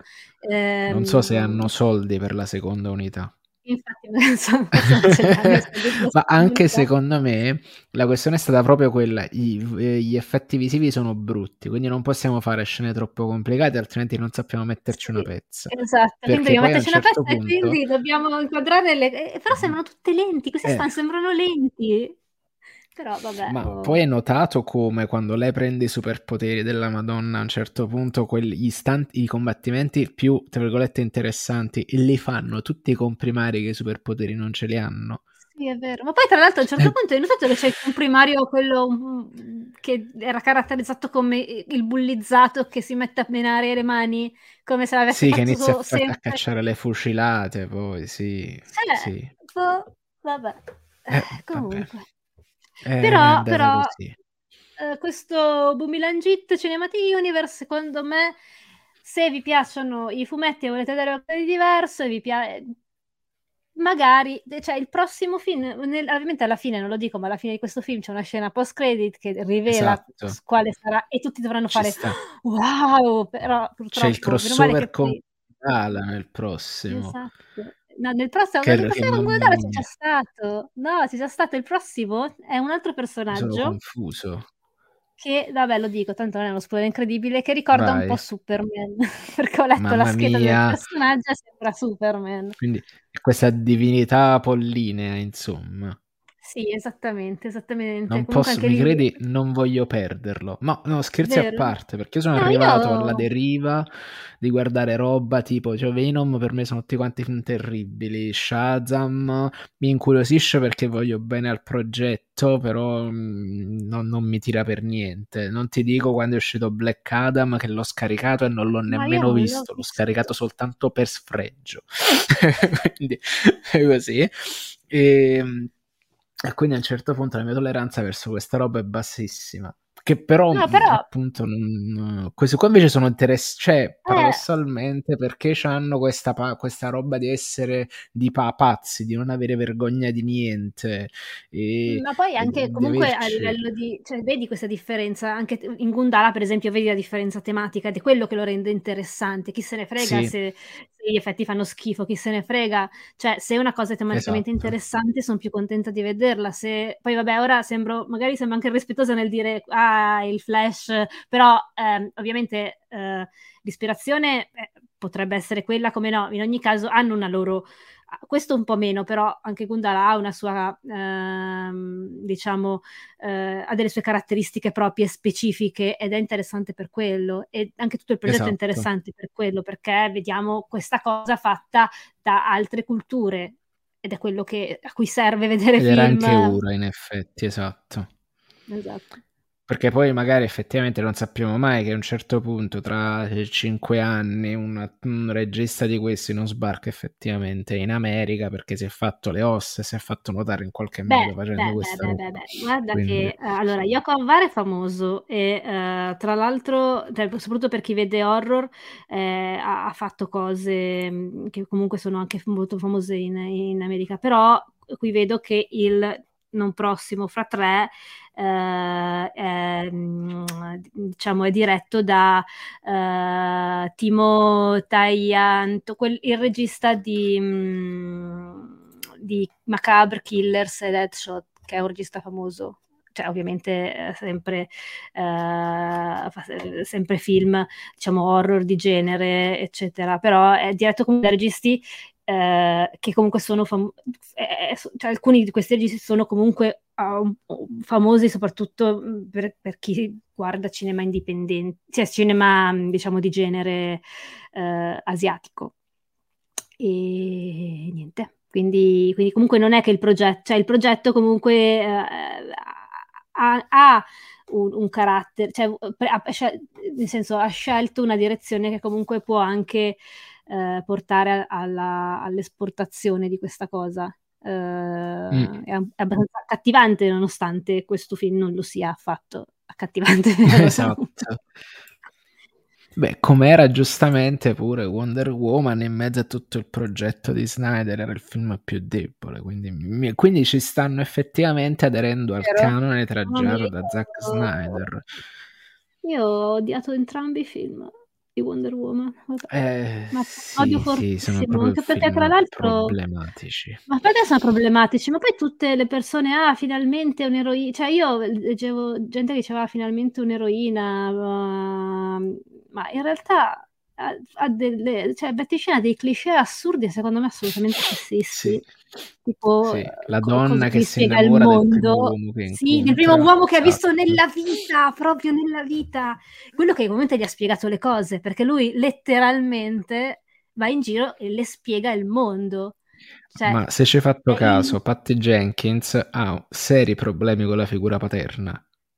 Ah, boh, probabile, non lo so, non Eh sì, dire, perché però tipo eh. il padre era aviatore e lei praticamente il- quando il film, il Ah! progetto del film cancellato su, di Star Wars suo era sulla Rogue Squadron, che era la squadra dei piloti di Ala X. E poi lui ha Quindi fatto che lui era aviatore. Ok, esatto, quindi lei ha, ha chiari problemi con la figura paterna, quindi ecco, è tutto più chiaro adesso. che, Mm. eh, ecco perché eh, lui le spiega le cose, le spiega il mondo, è il Esatto, perché l- mansplaining. E tra l'altro Eh. lei è chiaramente carente di una figura maschile di riferimento nella sua vita. È Eh, incredibile, vero? sì, è, è- è- Eh, è problematico questo film, basta. È sì, problematico questo film sia problematico. considerato un film femminista, tra l'altro. Vabbè, Esatto, esatto, un film femminista vabbè, scritto da... vabbè. Ma eh, eh, tornando a Comunque, noi, Ditto, che cos'è? A parte un simpatico Pokémon mutafurbo. Sì, infatti io speravo fosse il film sul Pokémon, invece no, è una commedia romantica eh, di mm, due persone che attraverso una, mm, eh, come si dice, radio, oddio, come si chiama? Il, come il si chiama? Radio, radio, la, la, la, radio ad onde medie. Esatto, si parlano da due tempi diversi, de, da due periodi diversi storici. Cioè loro frequentano tutti e due la stessa università, ma in due, eh, in due um, periodi diversi. Questo e si danno consigli. Vederlo.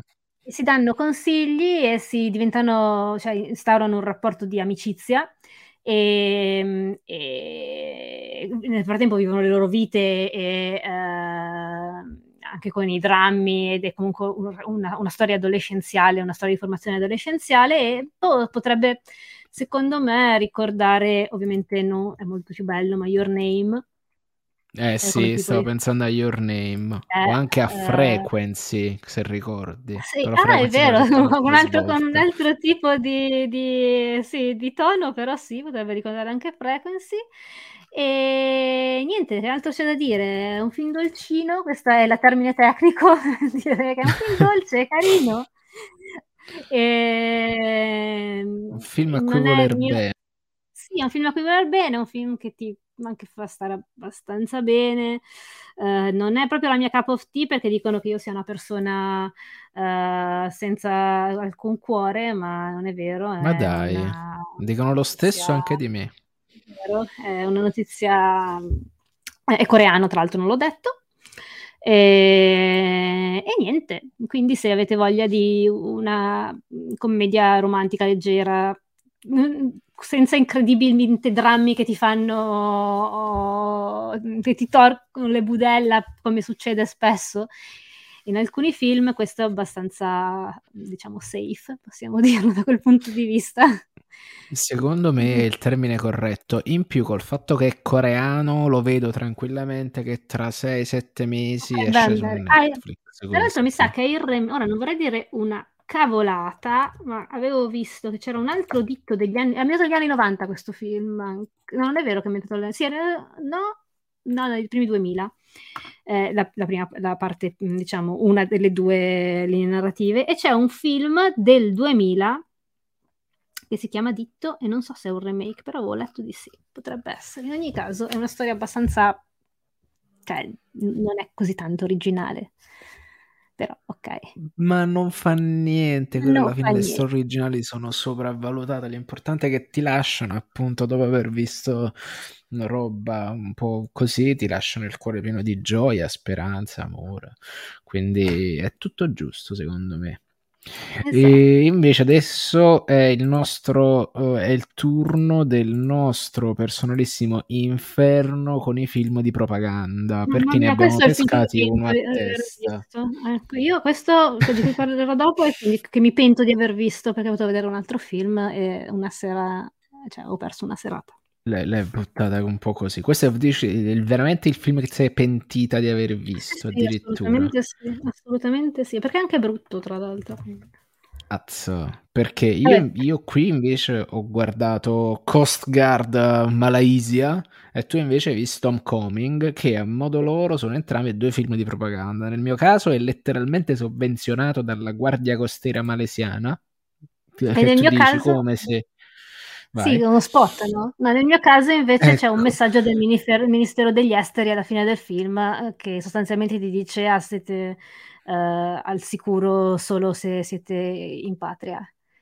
E ah, vabbè, poi dirò che cosa parla il film.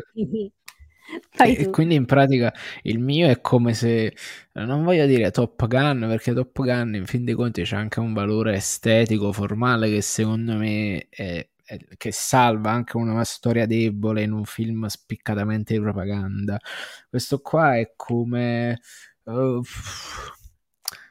è come uno di quei uh, programmi della RAI dove durante le pubblicità ti ricordano quanto è figo lavorare nelle forze dell'ordine e che forse dopo il liceo piuttosto che studiare ti converrebbe prendere una svol- dare una svolta eccitante alla tua vita ed iscriverti nella guardia costiera. Eh.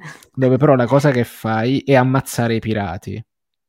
Perché ah. qui anche questa è la cosa importante, perché c- c'è questa, effettivamente la Malesia, io speravo fosse una cosa tipo, ma giustamente loro non ce l'hanno, una specie di Sandokan contemporaneo, una cosa, sai, perché poi questi film di propaganda non sai mai puoi pescare appunto 800 eroi, puoi pescare un Wolf Warrior, cioè puoi pescare della roba che comunque per quanto essere spiccatamente marchiata in un modo comunque ti fanno divertire per esagerazione. Noi alla fine, cioè, essendo più o meno della stessa età, ci siamo sciroppati per anni film che passava a Mediaset usciti dal, re, dal peggior reganianesimo, come tipo, cioè, il, il, sabato pomeriggio Italia 1 passava Toy Soldi, era una roba che è inguardabile ora come ora.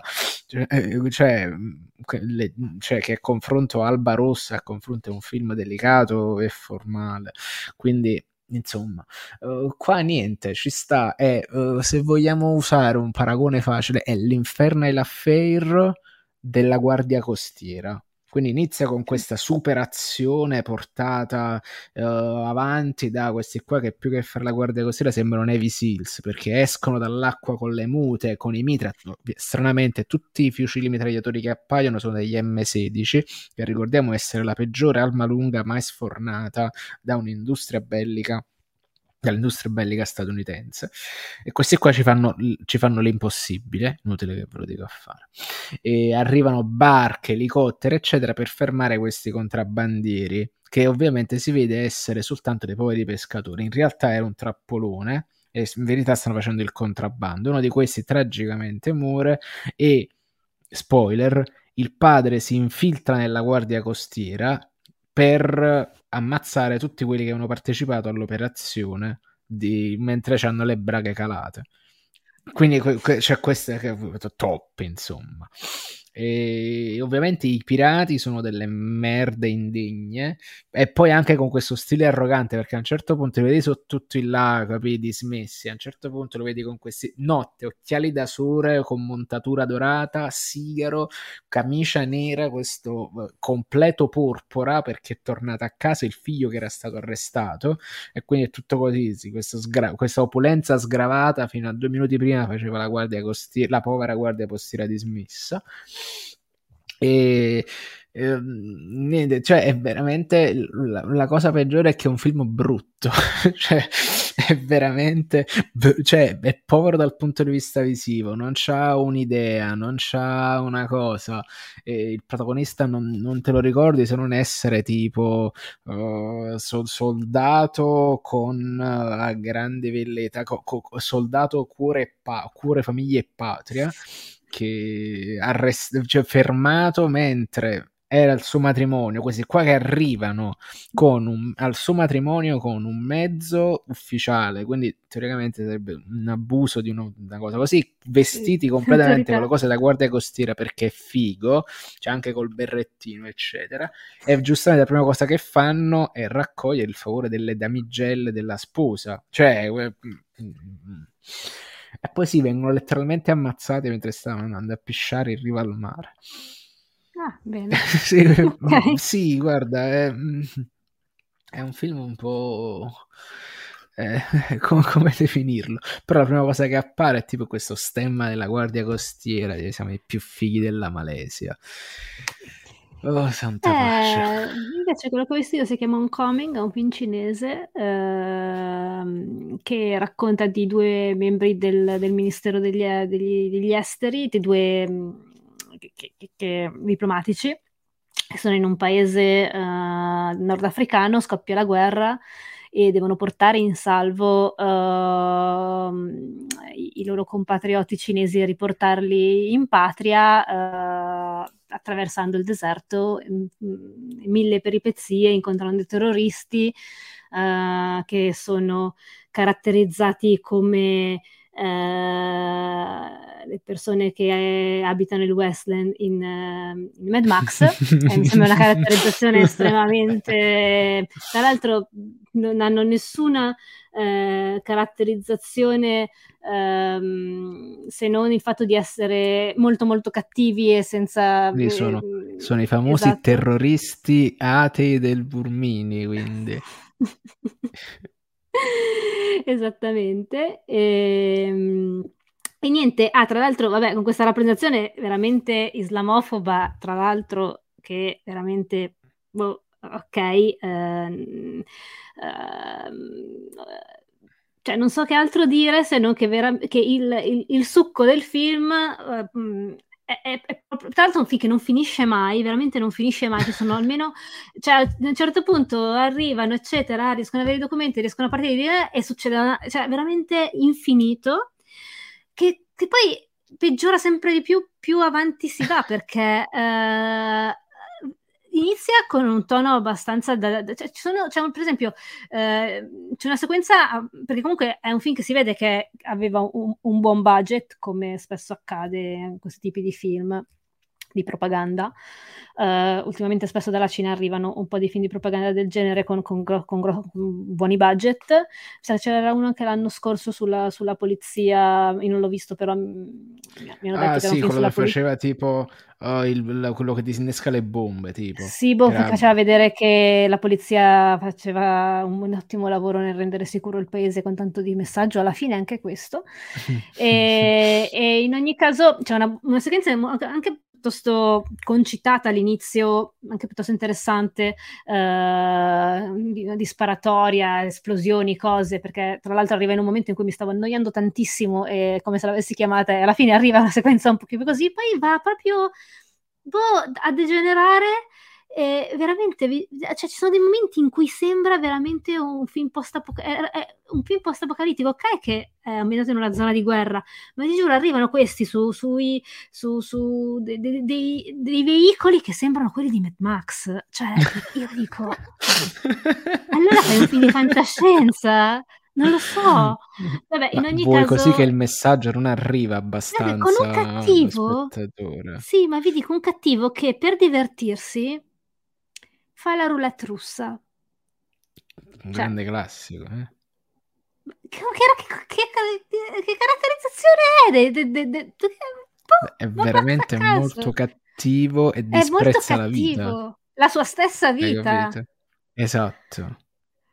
Uh, ok, quindi avete capito, cioè si è capito che tipo di film è e alla fine di, questa, di questo film eh, esce fuori detto, il messaggio che dice ah, lo, il Ministero de, de, degli Esteri è uh, riuscito a portare tantissimi uh, compatrioti in patria sani e salvi, con, con proprio un messaggio ed è un film di... ed è allora io, allora, io, lo so che anche i film uh, americani degli anni 80 e 90, ma in realtà spesso sono film di propaganda dell'American Way of cioè, non solo del Reagan, ma anche dell'American Way of Life, cioè lo sappiamo. Però il in capitalismo caso, è bello. È, cioè, infatti, è propaganda del capitalismo che è una merda, però in questo caso c'è il, c'è il, il fatto che ci, fosse, ci sia un cartello finale a chiudere, cioè è veramente una cosa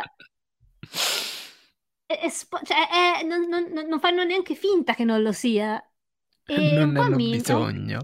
Però io mi chiedo come questi film così, mh, tra l'altro questo è un film problematico dal punto di vista della rappresentazione eh, e anche dal fatto, cioè dal punto di vista anche sociopolitico, perché ti dice chiaramente che si è sicuro, sicuro solo all'interno dei propri confini e quindi eh, non, non, uscite dai, dai, vostri confini e che e, i confini sono la cosa peggiore che l'umanità abbia mai inventato sulla faccia della Terra, ma al di là di questo, eh, cioè come questi film eh, vengano presi in concorso a un festival del genere, io non so se ci, probabilmente ci sono degli accordi, dei pacchetti per avere altri, perché sinceramente selezionare, io credo di sì, però boh, io trovo un po' problematico i film del genere con questo tipo di rappresentazione vengano messi in programma. Poi, boh, oh, oh, nel senso, forse oh, anche per esempio alcuni film cinesi ore di fantascienza, eh, non mi ricordo come si chiama quello su Netflix, sono di propaganda, però non così sfacciata, ecco, nonostante, cioè, ehm, ovviamente Beh, è un sì. cinema in espansione, è un cinema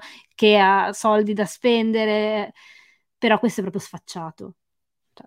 Ma guarda, anche molte delle produzioni, tra virgolette, miste, eh, americane, eh, cinesi, cioè a un certo punto tutti i film che uscivano marchiati Legendary c'erano una sottotraccia che era imbarazzante e che ti faceva guardare, cioè ti faceva toccare con un bastone, letteralmente. Mi viene a dire macchine mortali, era tutta una complessa allegoria del capitalismo dove le città letteralmente sono macchine che si fagocitano tra di loro e l'unica speranza è attraverso una grande barriera disposta a est dove invece la gente vive felice. e questo è uno, no, beh, certo. però vabbè, Great quello era, era, no, era, tratto da un libro, Macchine Mortali, quindi ma ci sta, cioè io sono uh, la prima uh, nemica del capitalismo, però ecco, è un po' diverso rispetto a questa cosa qui che sembra mm. uno di quei film di propaganda fatti dallo Stato con la pubblicità, cioè okay. per attaccarci la pubblicità sopra, secondo me. Uh, cioè, mm, questo sembrava proprio una cosa, sembra lo spottone del Ministero degli Esteri. Cioè, boh, come... Polo era pure... Non vai, dici, dici. No, come quello dell'altro anno mi è, che mi è stato detto che sembrava lo spottone uh, de, della, de, de, per allurarsi in polizia. sì, un po' sì, ma lo stesso tipo 800 cose, 800 eroi pure era era marcatamente così, specie perché ti faceva vedere l'Occidente che si attraverso la, c'era la, la zona uh, di Shanghai che era la, la, zona occidentale, che era tutta quanta bella, luminosa, eh, eccetera. I cattivi potevano bombardare soltanto fino a un certo punto e quindi letteralmente a una strada di distanza c'era l'Occidente che guardava opulento, questa povera gente che moriva impotente, che non faceva niente, mentre là si stavano ammazzando. Quindi venivano ah. comunque rappresentati così. Però, però ecco, appunto, non c'era un, un, cartellone finale dicendo eh. l'Occidente è una merda. Diceva più che altro roba del tipo: Questa qua è una storia vera, oh, è davvero successo. Cioè, non è che vi stiamo a raccontare cazzate, eh. questo è andata, è andata proprio così. C'è, c'è un monumento, guarda, la, la, fabbrica dove erano rinchiusi adesso è visitata come monumento nazionale, quindi c'è ancora questo a Shanghai. Quindi cioè, eh, sono gradi. E secondo sì, sì, sono gradi. Poi boh, uno può anche, cioè il fatto che comunque venga raccontato, non l'ho visto però che venga raccontato l'Occidente eh, da un certo punto di vista negativo, ma ci sta anche, anzi lo, lo, lo mm. capisco mm. anche. Ma il punto, il problema cioè, potrei anche essere, cioè nel senso, anche io penso che l'Occidente faccia schifo, però non è questo parte questo. Il punto sì. è che eh, il cartello, il punto è che comunque in Cina ci sono, cioè da quel punto di vista, eh, cioè, a un certo punto c'è questa scena del, del tipo che eh, prende il cellulare e, o, o tele, e, e, inquadra quello che sta succedendo eh, per farlo vedere al mondo e così per sventare una cosa che sta succedendo, cioè, e mi sembra veramente paradossale. E, e, poi sì, il cartello. Per esempio, noi abbiamo visto eh, tutti quei film rappresent- americani su, in cui rappresentavano i russi in una maniera macchiettistica come super cattivi, o tutti, sì. quei film in cui raccom- tutti quei film a un certo punto in cui c'era la lotta al terrorismo e, ra- era, e, e rappresentavano eh, cioè, c'era questa rappresentazione assolutamente eh, diciamo anche denigratoria eccetera. Cioè, di film americani è piena di sta roba i film di Michael Bay tutti. e, e, non è che tra, tra l'altro fa schifo anche lì però, e, però questo è anche un film molto, cioè poco curato dal punto di vista narrativo che ti arriva, come dicevo prima, a da dirti, a metterti i, i, cartelli, i cartelli di, di, propaganda letteralmente, quindi ecco... Boh. Ok. E poi secondo me manca una cosa che arriva appunto, noi l'abbiamo metabolizzata nel corso di 30 anni, mentre loro invece è tutto un meccanismo nuovo che lo stanno sfruttando come, cioè come è peggio si faceva, cioè come si faceva forse durante la Germania nazista, secondo me, sì, perché siamo quasi a quel livello là tipo il film di il finto film di propaganda che trasmettono dentro che proiettano dentro Bastardi no dentro uh, sì Bastardi senza gloria sì, un po' forse Ma un pochino più formale. aperti verso il mondo, perché comunque questi sono film che escono dai, dai, dai confini. Io, io, secondo me, reg- i, i, film del reganismo, al di là del, del, del cartello finale, sono abbastanza simili Uh, come tipo di approccio, anche quelli che comunque ci sono anche film piuttosto di qualità infima nel quel periodo lì action americani. Con Aspetta, in più sta roba quelli, che... con Chuck Norris sono terribili. Cioè, una volta eh, quello che sventa cioè... sul... Si sventa eh. l'attentato sul, sull'aereo, ma, ma, ma cioè, a me poi a me sono roba che che piace, tipo film action piacciono veramente tanto. Cioè, lo no, stesso Michael vedi... Se li vedi Però pensando a quello che sta succedendo, dici ok, ok. Sì, eh. diciamo, niente arriva a livelli, a livelli meravigliosi, perfetti, di una pallottola spuntata dove Frank Drebin sgomina l'organizzazione del male sono tutte le caricature dei capi di Stato, dell'avversario dell'America. Penso che là sia un, un meraviglioso apice che comunque è, sim- è, simbolico di quello che erano effettivamente i film dell'epoca. Sì, sì, è una satira punt- puntuale sì, di quello che... Molto sì, puntuale, esatto. E direi che l'ultimo film alla fine te l'abbiamo fatto su, te come te l'ho fatto sudare io ma te l'hanno fatto sudare loro è colpa loro principalmente perché alla fine hai trovato l'unico horror in concorso almeno online sì ho trovato l'unico horror in concorso almeno online al di là di quegli horror che ho citato prima che si chiama The Letter. E uh, allora aspetta ce la posso fare.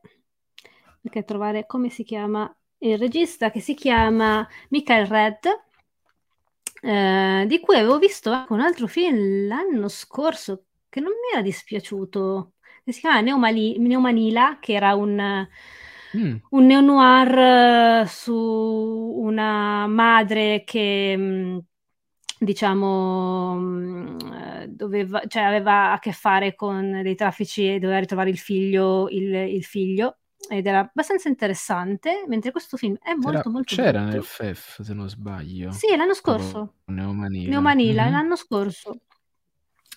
E invece questo Deleter, eh, che diciamo che si propone come un, un techno horror, eh, nella sinossi c'era scritto che la, una mm, eh, una mm, eh, donna che si occupa di, di, di, lavoro di moderare i contenuti su internet, veniva, eh, veniva diciamo, ossessionata delle visioni, delle cose. Um, um, però il punto è questo. Allora, il film um, tratta di un tema potenzialmente interessantissimo, che sono appunto le condizioni lavorative di queste persone che si, che si che si occupano di, di, moderare i contenuti internet sono proprio letteralmente le persone che quando qualcuno segnala un contenuto vanno a vedere il contenuto, è una specie mm-hmm. di YouTube, lavorano in una specie di YouTube. E ovviamente vedono delle cose terrificanti, non solo, eh, lavorano in condizioni, eh, cioè, mh, mm, cercando un po' su internet ci sono un po', ne pa- si parla un po' di, di, di questi, di queste aziende che sono eh, spesso eh, diciamo in, in, questi tipo nelle Filippine perché vedete era un film filippino eh, o comunque in, in, paesi limitrofi.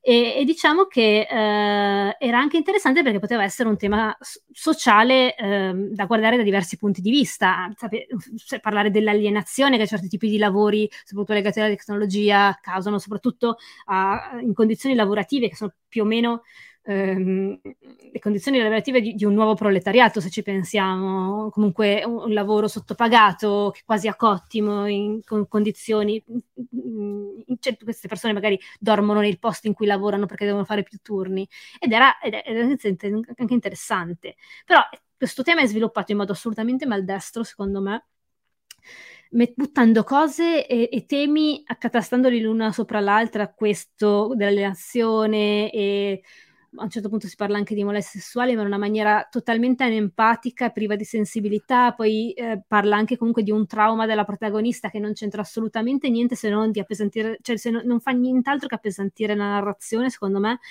E poteva essere un film molto più semplice, che parlava dell'alienazione mm-hmm. e delle condizioni lavorative, invece mette 100.000 cose, le accatasta tutte insieme per accumulo, non porta assolutamente a nulla se non a una sorta di ehm, film che è un po' una ghost story che guarda sicuramente uno dei modelli è, è Pulse eh, di, di, Kiyoshi mm. Kurosawa, che è un film bellissimo, uno dei miei film preferiti in assoluto e beh, tecnicamente è uno dei più importanti techno, cioè è, è il techno horror per antonomasia e, eh, ed è un film intelligentissimo, invece no, questo guarda Pulse, ma per fare un film assolutamente grossolano, secondo me canonico, che si risolve in cosa? In questa presenza che si aggira e eh, ammazza la gente e a un certo punto, e, e svariate volte queste scene sono riprese da delle camere, perché comunque si parla di un film che parla di internet, e letteralmente a un certo punto diventa la versione cinematografica di, una, di, un, ehm, di uno di quei video in cui, a un certo, in cui li devi osservare molto da vicino, che si chiamano scream, internet screamer, e poi a un certo punto appare una faccia brutta okay. che ti spaventa. Un creepypasta. No, perché creepypasta è tipo Momo, è tipo... Io proprio, proprio parlo... Sai quei video... Ah, ti, tu guardi un video su internet e poi arrivare... Eh, è, è, tipo okay. un, un jump scare così. Ok, e, è una cosa che andava molto di moda. Scare, okay. Eh, andava molto di moda secondo me agli albori eh, di internet in tutte le case nei primi anni 2000, questa roba. Mm-hmm. Oh. Ed è quella roba lì, è, è, è bruttino, è, è, anche la parte di allucinazione, a un certo punto anche soprattutto in chiusura, tutta questa eh, fantasia allucinatoria è abbastanza blanda e non vuole dire letteralmente nulla, perché se... Cioè, il fatto di aver dato eh, un trauma alla sua protagonista e quindi eh, la sua protagonista fa delle cose per il trauma o perché le condizioni, le condizioni lavorative l'hanno eh, fatta eh, precipitare in una condizione allucinatoria? Cioè, po- da potenza, cioè perde, perde ehm, cioè priva di potenza anche il tema che è abbastanza interessante secondo me. E quindi Niente, era l'unico horror che c'era. C'era anche un altro in realtà, che però non ho visto perché non capivo se era un dramma o un horror e poi ne avevo parlato male. e poi si è scoperto essere un dramma. Ok, sì, ma una ghost tipo... story che si chiamava The Other Children, una roba del genere. Mm.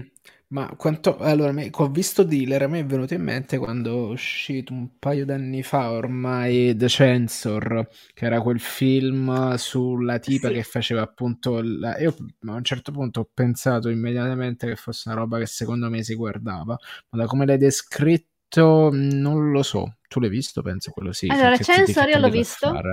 Censor l'ho visto. Allora, mm, è piaciuto a tantissime persone, anche critiche, a critici che stimo un po' fredda. A me mi ha lasciato un po' fredda, ma soprattutto secondo Dai, me... Sì. Soprattutto secondo me, e mi dispiace perché è uno di quei film che aspettavo, ho aspettato tantissimo. Che ti piaceva, eh sì, anche mi io. sarebbe piaciuto amare perché poi, tra l'altro, la regista è molto simpatica, sì. è molto. Sembra anche una persona Ma pure l'idea di fondo è molto figa. Eh? Sì, perché comunque cioè, eh, tutta la storia. footage esatto. era figo. Eh sì, ma poi tutta la, la, la storia mh, della classificazione dei videonasti è super affascinante perché tu perché sai che eh, molti film non, tuttora sono, non, sono, cioè non si possono vedere in Inghilterra, per esempio i film di Ken Russell, cioè tuttora non si trovano perché erano stati censurati all'epoca e mh, tutta, mh, i, per esempio i grandi critici tipo Kermod inglesi che sono molto famosi e fanno e si occupano di genere, si sono formati sui videonasti perché? Perché i film di argento, i film, i film eh, non si trovavano, quindi li, li, te, li da, te, li passava sotto banco eh, il tizio della videoteca che eh, li piratava. Ed è una storia Ottimo. incredibile, ed è una figata e, e, mi sarebbe veramente piaciuto. Invece il film, Penso, me... sai che anche mm. Devils in Italia sia tipo censurato. Sì, sì, sì de- de- in Italia forse si trova, non lo so, sai. Beh, io, io l'ho trovato tipo i diavoli... sul sito di torrent americano, perché l'ho so recuperato, perché poi mi, mi girano queste cose. Blu-ray, i diavoli. Vabbè, non lo so, però sono sicura che in Inghilterra i diavoli è ancora, cen- è ancora censurato, cioè ancora non si mm. trova. Mm in edizione. Probabilmente eh, sì. E, e, niente, questo film comunque parla di questo e, ed era figo, eh, termine tecnico era figo, e in ogni caso secondo me invece indugia proprio anche qui nel dramma della protagonista, nel trauma, nel fatto è, e secondo me, io so che questo film vuole dire una cosa, e cioè che la violenza non determina eh, risposte, ma però il punto poi sembra dire il contrario di quello che sono convinta che questo film voleva dire, perché è un po' ambiguo e il fatto di voler essere così ambiguo e così un po' arti e così un po' gli fa male, secondo me. Ehm, poi è piaciuto un sacco, magari sono io che non ero nel mood, magari non lo so. No, sono d'accordo con te comunque, perché comunque mm, anche io però... l'ho trovato un po'... Mm non, non, non, mi ha convinto. Cioè, mi, mi, diciamo, mi, mi piacque la, la, diciamo, la, regia, mi piacque di meno lo scritto, sì, sì. secondo me. Sì, sì, a livello, esatto, a livello comunque mh, formale niente da dire. Infatti io spero che il prossimo film di Prano Belly Bond, che è la regista di questo film, sia più fico, cioè che mi piaccia di più di questo. Uh, e ovviamente in, in, Inghilterra questo film è stato, ha avuto recensioni anche da, veramente da, da, da critici e critiche che seguo, al, mh, super entusiaste, ma spesso cioè è ovvio che parla di qualcosa di molto inglese, perché i videoasti sono una cosa molto inglese, eh, mm-hmm. magari il loro punto poi, di diciamo, vista è per, diverso dal per mio. Come struttura, noi invece si sgonfi, cioè io l'ho trovato molto che si sgonfi sul finale e che sostanzialmente sì, ti sì. crea una struttura della tensione che mh, un po' col fatto dell'anticlimax ti, ti alza tutta quella, mm-hmm. sensazione della tensione che poi sgo- più, che, più, che, essere anticlimatico si sgonfia mm. solamente sul finale. Cioè, nel senso, sì, un, come un? Sì. Quell'effetto un, un po', po', lì. Sì. Po', Però ecco, sì, effettivamente ha un po' qualcosa in comune con, con questo dal pu- punto di vista del, con questo di cui parlavamo prima, del fatto delle allucinazioni e, della, mh, mm, e, e delle immagini che ti in qualche modo alienano, eccetera. Anche qui però eh, Censo vuole dire il contrario, cioè Censo non vuole dire, cioè sembra che dica che gli horror fanno male, che generano mostri a un certo punto, ma non lo vuole dire, quello è il punto sostanziale, non vuole sì. dirlo perché lei comunque si occupa di, di, censurare i film, la protagonista, vabbè, in ogni caso. E qui invece questo, però questo Censo comunque va un po' dalle parti del, cioè è un po' più interessante il, il, il, lo stile che prende, mentre questo film diventa sì. una ghost story eh, molto canonica con i jump scare e che palle boh, eh, ribadisco se volete vedere un film del genere guardate Pulse riguardate Pulse a proposito infatti io ho, visto il, ho scoperto di aver visto il Pulse americano Ah, no, no, Michelle Geller e adesso eh, sto no. recuperando quello originale che invece eh, si chiama Cairo tra l'altro Cairo, e lo sì, so sì, mi sì. rendo conto ma a me mi metti praticamente pazzesco. in quella fascia di età lì, ma a me metteva i brividi anche, anche Pulse, perché arrivava in mezzo a quel mucchio di film là, ci metteva dentro Sara Michelle Geller, che eh, comunque... Eh, sì. ca- capiscimi, in quegli anni là era un po' uno status symbol, tant'è che io tipo ho perso il conto delle volte che ho visto Cruel Intentions, senza, senza vergogna proprio e poi era baffe. E, e, quindi ho preso guarda e effettivamente mi metteva addosso una sensazione di disagio che era diffi- non riuscivo effettivamente a spiegarmi. Adesso che so che è un film che è un remake di un film giapponese quadra tutto.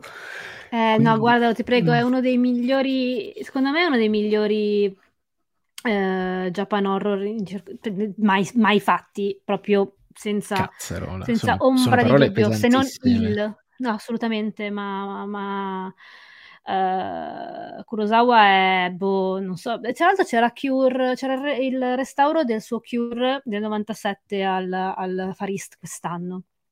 Uh, no, assurdo, in, che giro assurdo. E, ed è, cioè, ed è un, anche quello, no, guarda, anche Cure è un film meraviglioso, meraviglioso. Sono due film veramente meravigliosi. Uh, quindi io vi consiglio di non guardare nessuno dei film di cui abbiamo parlato stasera e andare a recuperare o riguardare i film di Kichi Kurosawa.